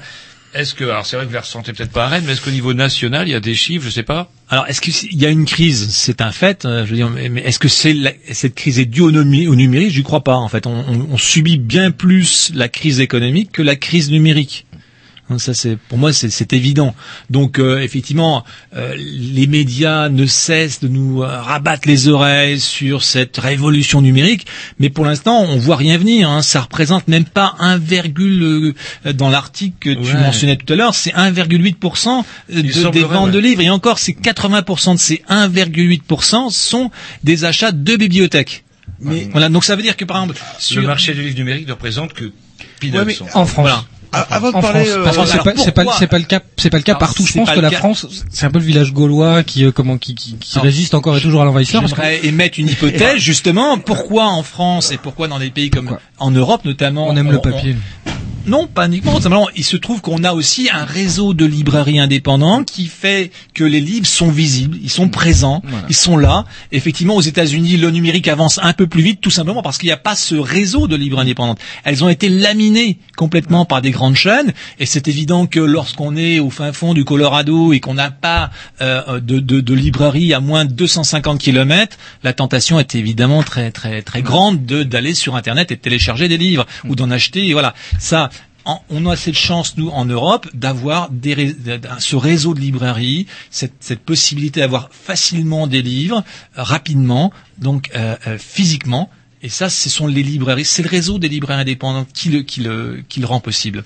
Voilà. Et donc, je pense qu'effectivement, c'est c'est comme toujours, c'est la nature a horreur du vide. Et quand il y a plus de réseau de librairies indépendantes, eh bien, c'est le numérique qui avance. Mais sans parler de, de numérique, euh, est-ce que vous avez un, je sais pas, un site internet? Est-ce que vous vendez par correspondance, vous, euh, Christian, par exemple? Alors moi j'ai j'ai un site internet mais c'est vraiment un site vitrine. Je, je Mhm. n'ai pas de je n'ai pas de, de site euh, marchand comme on dit, hein, mais d'autres d'autres libraires dans l'association ont fait le choix de, de- notamment je pense à Pascal qui travaille très bien euh, euh, le, tout ce qui concerne les, les euh, sur Facebook, Twitter, etc. et qui a un site marchand Non, qui fonctionne très vous bien. faites- vous faites du pointu. Vous parliez par exemple justement d'un livre que vous aviez gardé pendant longtemps. Et ben, moi, je- j'habite au fin Oui, fond non, de la France. j'ai- Je sais que vous l'avez. Alors effectivement, mais, mais ça. Appelez-nous, on vous l'enverra. hein. Voilà, moi, moi, je n'ai pas, euh, je n'ai pas, euh, je n'ai pas le temps, parce qu'il faut, il faut rappeler une chose, c'est quand même que l'économie numérique, et ça, c'est très bien euh, indiqué, enfin, c'est très bien euh, souligné dans ce très bon manifeste dont on parlait hors antenne tout à l'heure, qui a été écrit par les deux rédacteurs en chef de la revue 21. Ils viennent de, de- de sortir la- le numéro 21 de la revue 21 et à, cette occasion, ils ont encarté un, un manifeste et ils montrent très bien que l'économie numérique ne fonctionne pas, n'est pas du tout rentable. Hein, Autrement dit, si aujourd'hui moi j'avais un site marchand, euh, eh bien écoutez, ça, ça me coûterait plus d'argent que ça ne m'en rapporte. Donc j'ai fait le choix d'être euh, d'abord parce que j'aime le livre et, et que j'ai pas envie de perdre de temps euh, sur Internet. euh, je préfère être présent pour mes clients plutôt que de construire un, un site marchand euh, qui est extrêmement coûteux, hein, qui est extrêmement chronophage et qui ne rapporte pas autant qu'on vient de croire. L'économie numérique aujourd'hui, ce n'est pas rentable. Mais sans parler, euh, enfin, moi je veux, enfin, juste pour rappeler une petite anecdote, oh, ça m'est arrivé il y a pas très longtemps, où je cherchais un, un disque, euh, un disque, c'est marrant le lapsus, un livre de Forlani qui s'appelait Ma chatte, mon amour. Rien à voir avec euh, la pornographie que normalement Roger euh, étudie régulièrement. Et j'avais été voir euh, le- l'ex-propriétaire de Tibul, tome 1, et qui me dit mon pauvre, mon pauvre, c'est rupture de stock, il y a rien. Euh, par contre, euh, peut-être dans une braderie avec un peu de patience, tu pourras trouver ça. Et euh, bah du coup, je sais pas pourquoi, je tape euh, sur internet euh, Forlani, euh, Machat mon amour, et en moins de 10 minutes, j'ai trouvé un. ah, Est-ce que c'était un libraire indépendant ou pas? Mais euh, où j'ai pu commander ce bouquin. Ouais, j'ai payé les frais de transport en plus, mais comme je voulais absolument, je l'ai eu tout de suite. Euh, ce que je veux dire en fait, est-ce que ce serait pas un début Enfin, vous me l'avez- vous avez plus ou moins répondu à la question en disant que c'est pas rentable, mais est-ce que ça peut pas être, sans forcément parler de site marchand, un débouché complémentaire C'est comme pour tout. Nous, enfin, je pense comme Christian comme moi, on fait du livre neuf, on fait pas de livre d'occasion. Et les sites marchands, on avait, euh, on avait Bernard donc de, de Manfin qui nous expliquait que il a un site marchand via son réseau Canal BD et euh, comment, en fait, il nous disait qu'il ne vend sur son site marchand que des bouquins épuisés. Ça veut dire des bouquins que les gens ne trouvent pas chez leur libraire, Mmh, euh, sûr, chez leur libraire d'à côté. Donc en fait, bah, ils cherchent effectivement sur internet. Quand on ne trouve pas un bouquin, on le cherche Mmh. sur internet. C'est exactement ce que disait Christian tout à l'heure. On trouve pas, bah, on, on va là où on trouve, donc sur internet. Et bah, on va on- à l'autre bout de la France. Effectivement, il y a un libraire qui en a un en stock, qui a affiché son stock sur internet. Il l'a en stock et donc il va le vendre le client en l'occurrence est d'abord venu nous voir. Nous, on fait que du neuf, on fait pas d'occasion, donc on pouvait pas le lui trouver, on pouvait pas le lui commander non plus, comme ce que disait Isa tout à l'heure au téléphone. Donc, bah, on l'a renvoyé vers euh, le média qui qui, qui le qui le Mais qui lui permettra de trouver le de bouquin. son quoi. livre de 2002, euh, je pense qu'il doit être épuisé, introuvable. Ah, sûr, oui, tout à fait. Et euh, là, vous êtes à euh, quoi une dizaine, enfin j'exagère, 8, c'est ça, 8, 10 euh, libraires indépendants? Non, non, 10, 11, 11, 11 maintenant avec, Euh, là, à tome de- 11, vous pouvez peut-être faire un site marchand dans le bon sens du terme. Il Pourquoi n'y a pas, il y a pas, pas de mauvais sens du terme. Je vous rappelle qu'ils sont marchands tous les deux. hein. Oui, c'est vrai aussi. c'est les regrouper un petit peu euh, et euh, c'est- enfin c'est pas très compliqué et bah ça permettrait aussi des gens qui habitent à Marseille d'avoir accès justement à la culture que vous défendez, à des bouquins que vous défendez, alors que faire euh, l'aller-retour Marseille-Rennes, bah j'y vais pas. Par contre, euh, enfin je sais pas, je... est-ce que c'est pas une possibilité ou une extension éventuellement pour euh, pour l'avenir? Parce que malheureusement ça devient de plus en plus et c'est là que je comptais faire la transition numérique notre société. Ah là, je vous ai ZBDD. Non, mais elle est où la question Bah, pourquoi Est-ce que euh, je sais pas pourquoi vous croyez pas en fait à aussi de marchands, tout simplement, euh, puisque vous êtes C'est regroupés. pas que je n'y crois pas, c'est que je, je, je, je pense qu'aujourd'hui ce n'est pas réellement rentable. Il faut aussi, il faut savoir ce que c'est qu'un site marchand. C'est-à-dire c'est une vitrine sur laquelle on montre tous les livres disponibles. Et après, c'est-à-dire c'est ce qu'on appelle un back office. C'est-à-dire c'est il faut gérer les commandes qu'on reçoit, euh, s'assurer que le livre a été payé avant de l'expédier. Ça génère des petites, euh, des petites commandes, Mais des à- petites expéditions. à 11, c'est extrêmement. à 11, c'est ah peut-être non, plus Tout à fait. Alors Voilà, c'est- une, c'est- ça a déjà été, euh, cette idée a été reprise, a été lancée notamment à Paris avec les librairies Librest. Ils se sont regroupés à Paris. Toutes les librairies du- de l'est parisien ont créé une association qui s'appelle Librest. Ils ont créé un site hein, qui s'appelle la Générale du Livre et qui permet à, à tous les tous les Parisiens, par exemple, d'avoir un livre euh, euh, en l'espace de euh, deux heures. C'est-à-dire qu'ils ils proposent un site euh, dans lequel où tout, tout libraire, enfin tout client parisien peut commander un livre et avoir quasiment l'assurance d'avoir le livre dans les deux heures, évidemment les livres disponibles. hein. Voilà, donc ils ont mis au point euh, toute une logistique, un site et puis aussi une logistique qui leur permet d'avoir, euh, de, de servir très rapidement une demande de, de clients. Voilà, donc ça c'est un, un modèle qui existe. Évidemment, ça, ça demande là, euh, ça demande beaucoup de, de, de réflexion. euh, voilà, mais effectivement, c'est un modèle qui existe, euh, dont on pourrait très bien s'inspirer, c'est vrai. Voilà, c'était juste euh, une remarque. Alors justement, pour répondre à votre question, Jean-Loup, c'est Amazon. Si vous voulez chercher effectivement un livre d'occasion, un livre perdu, etc., il y a... euh, Ouais, par- faut- faut faire- Alors, faut faire moi, très attention contre, avec C'est pas Amazon. Amazon, en fait, c'est effectivement- Amazon qui se sous-traite avec Ouais, euh, Voilà, c'est-. Amazon- voilà, Amazon, c'est une sorte de marketplace. licence. Et moi, je connais personnellement une personne qui a son activité professionnelle, qui est justement de récupérer tout plein de bouquins et de les vendre justement par le biais de sous cette licence Amazon, etc. Et c'est son gagne-pain. Elle ne fait que ça. Mais encore une fois, vous le soulignez tout à l'heure, vous êtes donc des libraires, vous vendez des livres neufs et pas des livres d'occasion. Donc c'est c'est deux marchés aussi euh, un petit peu Bah, différents. Une petite question naïve, euh, justement, vos livres neufs qui sont pas vendus, euh, qu'est-ce qu'ils deviennent? On les retourne à l'éditeur. Hop, clac, c'est euh, Voilà. donc il n'y a pas de stock en On a- fait. voilà, il n'y a euh, pas de stock. On a entre a affreux 3 bonhomme qui mois et s'appelle 12 Monsieur mois. Pilon parfois. Et il y a Monsieur Pilon qui rentre en scène Pilon, souvent c'est derrière. une terreur. C'est un peu le, le barbu, euh, le barbu d'Acme, lui. Ouais. Sauf qu'il en fait sa profession et qu'il est payé à la fin du mois. C'est c'est terrible. Un petit disque et après on continue notre On euh, parlera conversation. plus du numérique justement. Oui, justement, oui. Parce que les avis sont partagés. On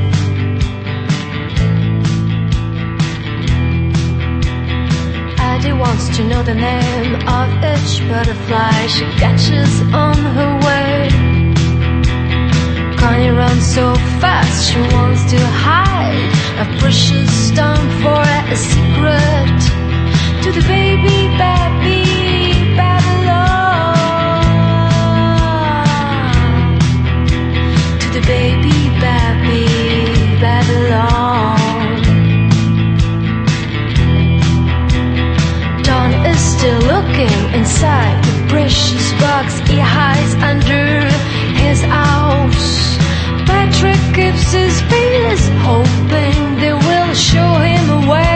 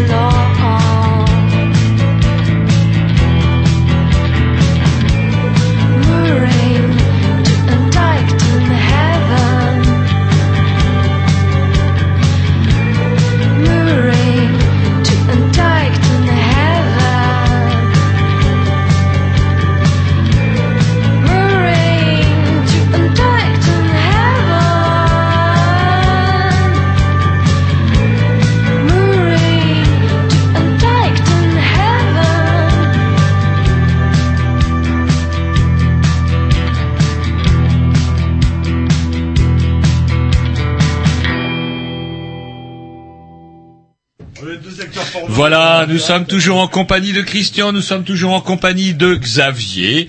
Euh, Jean-Loup est un peu perturbé parce que Ah, tout le, banc et l'arrière-banc de la hiérarchie de Canal B est présente en nos murs et là, en général, on fait pas le mariole. J'ai l'impression que je suis euh, agor- agoraphobe. euh. Vous n'êtes pas agoraphobe, vous détestez la foule. C'est, vous n'aimez peut-être pas, pas les gens, quelque part. Peut-être, oui. Ah, ça me plaît bien, ça. Vous aimez pas les gens. Alors, justement, euh, on parlait, ben, est-ce que le livre va se dématérialiser, un peu comme euh, l'a fait la musique Euh, On rappelait tout à l'heure qu'effectivement, euh, il y, a, y, a, y, a y a une tendance hein, à, à l'extérieur, comme en- dans les pays anglo-saxons, notamment, surtout aux États-Unis, vous le disiez tout à l'heure, et comme on le soulignait, il y a de la résistance. Et moi, j'ai trouvé un article dans le Canard enchaîné, paru le mercredi 16 janvier, comme quoi c'est assez récent. Il existe un collectif, le, la, un collectif qui s'appelle le collectif des 450 de Fahrenheit 451. Ça vous dit quelque chose? Vous connaissez ce collectif-là? Mhm. Et ce Fahrenheit 451, je le rappelle, c'est donc, euh, ça nous renvoie au titre d'un ouvrage de science-fiction et qui nous renvoie à la température à laquelle brûle le papier. Hein, où on décrivait un monde futuriste dans lequel il était interdit de lire et où on brûlait le papier, et c'était des pompiers qui brûlaient les livres. C'est une drôle d'histoire. Et ce euh, comment ce collectif de- des 450 Fahrenheit 451 a, a réuni une, comment dirais-je un congrès ou comment pourrait-on appeler ça ouais une espèce d'assemblée et ils ont discuté justement effectivement de l'avenir du livre. Alors qu'est-ce qu'on peut faire? Il y a plusieurs propositions. Des éditeurs pourraient boycotter Amazon. Alors par exemple demander aux, aux éditeurs Bah, de c'est une très boycotter bonne idée. À mon avis, c'est une très bonne idée parce que euh, sur les sites d'éditeurs, euh, indiquer la possibilité de commander des livres par Amazon, c'est d'une certaine manière se tirer une balle dans le pied. Hein, là, il ferait mieux de renvoyer vers euh, d'autres des librairies indépendantes. Rappelons quand même qu- qu'Amazon euh, rapatrie l'essentiel de son chiffre d'affaires au Luxembourg, c'est-à-dire que ouais, qu'il Ah, c'est défiscalise. il y a Voilà, un- non mais voilà. un choqueur pour le moment. Le... Tout à fait. C'est pas Amazon qui vend en fait, et ils sous-traitent avec des. Amazon, Amazon est une marketplace en fait. Ça veut dire qu'Amazon, en fait, on s'inscrit en tant que, enfin, moi demain je pourrais, si je voulais, euh, m'inscrire Mm. en tant que libraire sur Amazon. Et là, vous êtes gens référencé Vous êtes référencé par Amazon et en fait je vends mes bouquins via Amazon. Ça veut dire que je dois donner une commission à l'éditeur, je dois donner une commission à Amazon avant de toucher. C'est, c'est- honnêtement un libraire qui se met sur Amazon. Enfin le mec il a rien compris. C'est un stupide, ça n'a pas de sens. Quoi. Et là, c'est plus les éditeurs. Autre proposition de, de ce congrès, on pourrait imaginer que le lecteur qui achète un livre de papier puisse avoir pour un euro symbolique en plus le fichier numérique et hop, fini l'opposition entre les deux. Ah, moi, j'ai toujours pensé que le numérique était complémentaire du papier. Enfin, je, j'ai pas. Je pense qu'effectivement, ceux qui auront acheté euh, un livre numérique ou- voudront éventuellement aussi l'avoir sous format papier et inversement. Donc, je, je vois pas, je vois pas d'opposition.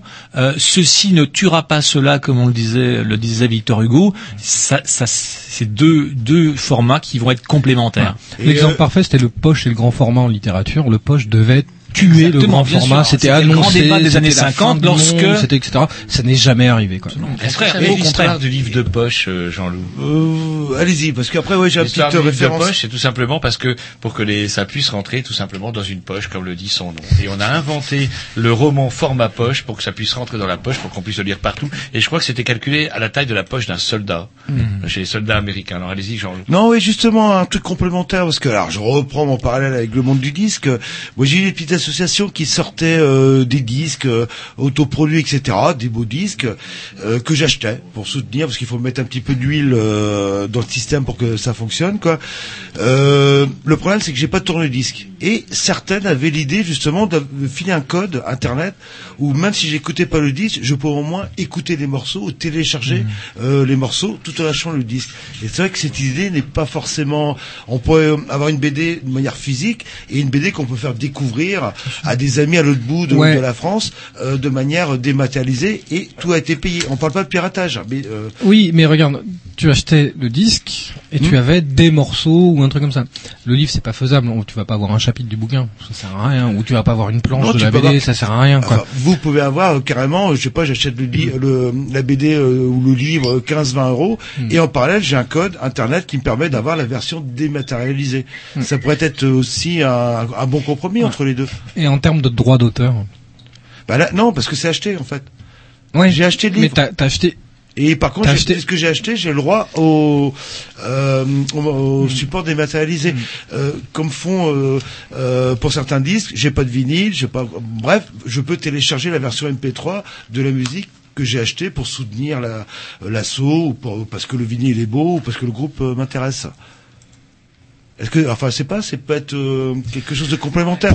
Pourquoi pas Non, pourquoi je, pas je parle de complément. euh, J'ai pas dit l'un ou l'autre. Après, c'est ce que je te disais tout à l'heure en antenne. Le, tu, tu as acheté un vinyle, tu n'as pas de lecteur vinyle, donc tu écoutes la, la, la piste finalement numérique. Hmm. Une BD, t'achètes une BD, tu vas la lire ta BD, ou un roman, ou un livre d'art, tu achètes ton livre d'art. L'intérêt, je, je vois pas l'intérêt d'avoir le fichier numérique derrière en fait finalement. Parce que ça veut dire que si tu as le fichier numérique, bah faut que tu allumes ton ordinateur ou ta ou ton, ton ton iPhone, ton iPad, ton machin, tout ce que tu veux en fait, ta tablette, etc. et tout, et ensuite de, de mettre ton code, de mettre un truc comme ça, et tu vas pouvoir le lire dessus. Mais un bouquin, tu le prends dans ta bibliothèque, tu l'ouvres tout de suite, t'as accès direct, t'es pas obligé d'attendre que ta machine démarre, t'es pas obligé d'attendre que ceci, que de cela. faire tout. marcher Fukushima comme je le fais pour mes oreilles. Voilà, exactement. Enfin, il y a, il y, a, il y a un côté, il y a un côté pratique sur le livre qu'aucun médium ne remplacera ça. Et quoi, puis, généralement. Jean-Loup, comment- Voilà. non, mais Jean-Loup, je- il y a aussi un autre problème. Si je reprends par exemple le, le fonds de commerce de Christian, qui est le livre d'art. Or, comme vous le savez, le livre d'art, c'est quand même quelque chose de parfois qui peut être parfois C'est massif. différent, c'est différent. Ben oui, oui, mais comment euh, pourrait, pourront-on avoir, euh, pourrait-on avoir l'équivalent, à moins que ce soit juste, des- enfin, je sais pas, l'équivalent de la euh, du plaisir d'ouvrir un livre, parce que dans les livres d'art, il y a aussi toute une recherche autour de l'objet. Alors ce qu'on ne dit pas Parce effectivement, c'est que c'est aussi un objet. Absolument. Voilà. Avec le numérique, enfin, le, le livre physique, c'est c'est de la 3D, alors que le livre numérique, c'est de la 2D. Hein, donc c'est là, c'est alors on n'arrête pas de parler de révolution et de grand progrès. En l'occurrence, passer de la 3D à la 2D, est-ce que c'est pas plutôt une régression? Enfin, ça c'est juste une Et petite. C'est ce que je euh, montrais à ma fille. Ma fille, elle me dit, oh, sur un iPad, on peut tourner les pages. Et hop, je vais dans ma bibliothèque, je chope un livre et je dis, regarde, chope-le, tourne les pages. Oh, ouais, non. elle savait pas faire. Mais si, elle savait faire, ça la faisait chier. Alors que là, elle avait le, elle trouvait ça, en fait, il y a le côté magique aussi. qui, Et, euh, et là, vous soulevez un, un lien quelque part. Est-ce que la- les nouvelles générations, les gamins qui ont euh, 10 ans aujourd'hui, euh, ouvrir un livre, ils vont pas savoir ce que c'est. Ils vont euh, avoir l'habitude de la tablette. euh, Ouais, mais c'est comme ce qu'on disait tout à l'heure. C'est pas, c'est pas pour autant qu'ils iront plus. Il va y avoir le côté découverte un peu au début. euh, Je joue avec l'écran, euh, etc. Et puis au final, ils iront pas plus. C'est pas parce que c'est pas parce qu'on va changer de support que les mômes liront plus. Enfin, euh, c'est. euh, Ouais, finalement, le problème n'est-il pas là en fait? Est-ce que euh, le problème n'est-il pas qu'il y aurait peut-être effectivement une tendance vers le dégoût de la lecture et on ne lirait plus Moi, je sais facilité. pas. Moi, je Moi- vais moi- jouer mon vieux crabe. Est-ce que vous avez cette impression-là? Vous, par exemple, vous lisez, vous vendez des, de la bande dessinée. Est-ce que le public se renouvelle? Je sais Le que quand public- je vais, oh, c'est vrai que je vais ouais. dans certains rayons de chez vous, à des rayons plantés. Adulte, derrière et la donc caisse. forcément ils voient pas beaucoup d'enfants. Là. en général, le public, c'est un truc qui m'a choqué, même dans une librairie BD, la moyenne d'âge est assez Mais en élevée. fait, en fait, je pense que le problème est plus ancien que ça. Pourquoi est-ce que je lis moi? Tout simplement parce que j'ai vu mes parents lire. Et j'ai des parents qui viennent, j'ai des parents qui viennent dans la boutique et qui me disent comme ça, Ah, j'aimerais bien que mon môme il lise quand même, etc. Donc même une BD ce serait bien. Alors déjà ça fait un peu sous-genre, ça, ça a tendance à me saouler, mais bon, peu importe. Et ils disent, voilà, j'aimerais bien que mes enfants lisent. Et moi souvent la question que je leur pose c'est, est-ce que vous lisez vous? Et là, bah non, j'ai pas le temps. Bon, après, ils ont pas le temps, c'est possible. Mais voilà, s'ils lisent pas, là, les enfants, ne voyant pas les parents finalement avec des bouquins dans les mains, voyant les parents devant TF1, euh, vo- voyant maman et papa devant TF1 le, le, le, le, le- le dimanche soir, euh, et plutôt qu'avec bouquin, bah ils vont regarder TF1 le dimanche soir après. Voilà, le fait de le fait de lire entraîne la lecture. Moi mes mômes, moi mes mômes, ils ont 4 ans et 2 ans, ils lisent parce que parce qu'ils me voient lire, parce qu'ils voient euh, maman lire, etc. quoi. Tout simplement. Euh, L'environnement culturel est déterminant quelque part. C'est même pas forcément l'environnement culturel. Un môme va lire le journal s'il voit son père lire le journal. Le journal n'étant pas forcément un livre. C'est le fait de voir le, le- un môme copie le comportement La de ses parents. reproduction. La reproduction, c'est ça. On reproduit les, on reproduit les comportements qu'on a eu avant. Donc, voilà. Si vous lisez pas, vos enfants liront pas. Faut pas, faut pas se voiler la face. C'est voilà, c'est, c'est, tout simplement comme ça. Quoi. On s'écoute un petit disque on a on a juste deux secondes. de- euh, oui, Tom de Carpentras, Non, non on a Isabelle euh, de Elle est dans son pas lit. qui, Méfiez-vous, elle vous attend. Qui Et moi, je vais passer chez elle, je vais me faire engueuler, moi. elle voulait réagir par rapport au numérique. C'est parti. Allô? Allô? Ouais. Ouais, bah, vous- voilà, vous m'avez réveillé des profondis à cause du numérique. Juste Désolé, que je, voulais ajouter, c'est que euh, il y, a, y a autre chose que alors, et- le numérique. Effectivement, moi, je suis d'accord avec Christian. On va pas opposer l'un et l'autre, mais il y a quand même quelque chose qu'on oublie dans tout ça. C'est que euh, on, on est donc libraire, marchand de livres, mais on, on a dit de faire qu'on était des prescripteurs. C'est-à-dire que quand vous rentrez dans une librairie, souvent vous avez une idée, et puis vous parlez avec un, un libraire aussi. Et c'était une sorte de lien social, c'est-à-dire qu'il y a encore, de- qu'il existe encore dans les villes, dans les villages, des endroits où on puisse échanger Et on vous conseille, en fait. et on vous conseille. Et, et cette histoire de lien social, c'est important. Et je voulais aussi ajouter que les histoires d'Amazon, etc., c'est bien gentil, mais on parle de, de, de, de- de la pérennité des emplois, tout ça. Quand vous achetez à Amazon, vous donnez de l'argent à une société qui paye zéro, imp- enfin, zéro impôt, j'exagère, mais quasiment rien d'impôt en France. Hum, hum. Christian le soulignait tout à l'heure, il l'a dit, ouais, effectivement. Voilà. Et, au Luxembourg, et- je crois et- qu'il- et on en- dans les librairies, il y, a, des- il y a des emplois qualifiés, pérennes. Voilà, c'est aussi tout- toute une logique. Et, on- moi, je crois que l'idée, c'est pas dire à votre bon cœur, monsieur Dan, nous, pauvres petits libraires, parce qu'on est heureux de faire ces métiers-là, etc. Mais le numérique, effectivement, comme, vous le disiez aussi tout à l'heure, comme le soulignait Christian, c'est- peu rentable. Ils sont arrivés en disant, on va tout casser, le livre, c'est terminé on en revient parce qu'ils ne donnent pas leurs chiffres et que quand vous achetez chez nous un livre, il est à vous. Que quand vous achetez un fichier numérique, vous n'êtes pas sûr déjà que dans 5 ans, ou même 2 ans, les formats dans lesquels vous les avez achetés sont encore lisibles sur quoi que ce soit et qui seront à vous. Il y a un, un livre qui avait été vendu, genre je crois que c'était par Google, Et je crois, me semble-t-il que c'était 1984 de, de George Orwell, qui avait été vendu à des gens et on leur a retiré parce que Google n'avait pas les droits. C'est quand même incroyable, c'est 1984. Enfin, voilà. Euh, C'est une belle. Et ce que je veux dire, c'est que on est des, des médias. C'est-à-dire que sur Amazon, quand vous achetez un livre, vous allez avoir un petit, un petit, un petit onglet en dessous qui va vous dire les autres clients qui ont acheté ce livre ont aussi aimé. Dans nos librairies, jamais on vous dira ça. On va vous demander ce que vous avez envie de lire. Et on, C'est pas ce qu'ils ont aimé en plus, c'est ce qu'ils ont acheté. voilà, et, euh, et voilà, en plus. Mais nous, vraiment, c'est ça. Et ce que je veux dire, c'est que l'histoire du lien social, c'est, c'est pas rien. Enfin, c'est-à-dire que si un jour, on veut que dans les centres-villes, il y a encore autre chose que des agences immobilières ou des, Ou des banques. voilà, il veut aussi qu'il y ait des emplois, ben, il va falloir aussi, que tout le monde s'y mette et vous trouverez pas plus ou mieux euh, sur Internet. Vous trouverez, voilà, c'est une autre façon d'acheter. Mais voilà, enfin pour moi c'est pas le diable dans le sens, euh, on, est un métier où on, on- on est commerçant, donc il y a de la concurrence, voilà. Mais à un moment donné, c'est à quel prix? Enfin moi je, je pense à l'histoire d'Amazon où l'État a donné, je ne sais pas combien de millions, plusieurs millions de subventions à Amazon pour qu'ils viennent s'installer. Donc à une boîte qui ne paye pas ses impôts en France, il ne faut pas oublier que ces boîtes-là et les subventions elles ont été payées par les libraires indépendants du coin qui vont couler parce que ça s'installe. Enfin c'est voilà, c'est tout un système de réflexion et ça vaut pour plein d'autres choses que les librairies. Voilà. Bah écoutez, on vous remercie parce justement, que ce que leur vous dites, ça- oui, ouais, c'est toujours ça moi le nous- méchant. là, le- Non, non, mais ça nous renvoie un petit peu à l'illustration, un dessin de Cabu euh, pour illustrer l'article de Jean-Luc Porquet, où effectivement, on voit le grand Duduche qui court dans une rue où toutes les boutiques sont fermées, où c'est marqué transféré sur Internet, et où la seule boutique ouverte, c'est un libraire. Mais voilà, et merci Jean-Luc Porquet qui, qui a, qui a écrit plein d'excellents articles autour du sujet. Un breton d'ailleurs, Jean-Luc Porquet. Exactement, comme beaucoup au canard enchaîné d'ailleurs.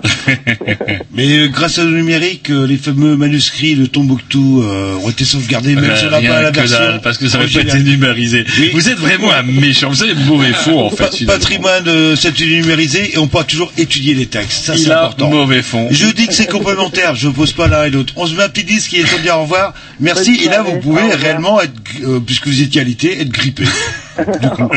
Mais je vous dirais, je vais passer, je vais passer à la boutique. Oui, attendez, la version Roger, c'est pas forcément la vérité. C'est bizarre, j'ai pas fait exprès. Allez, c'est parti, merci. Bonne soirée. Au revoir. Non. On passe à la liste, on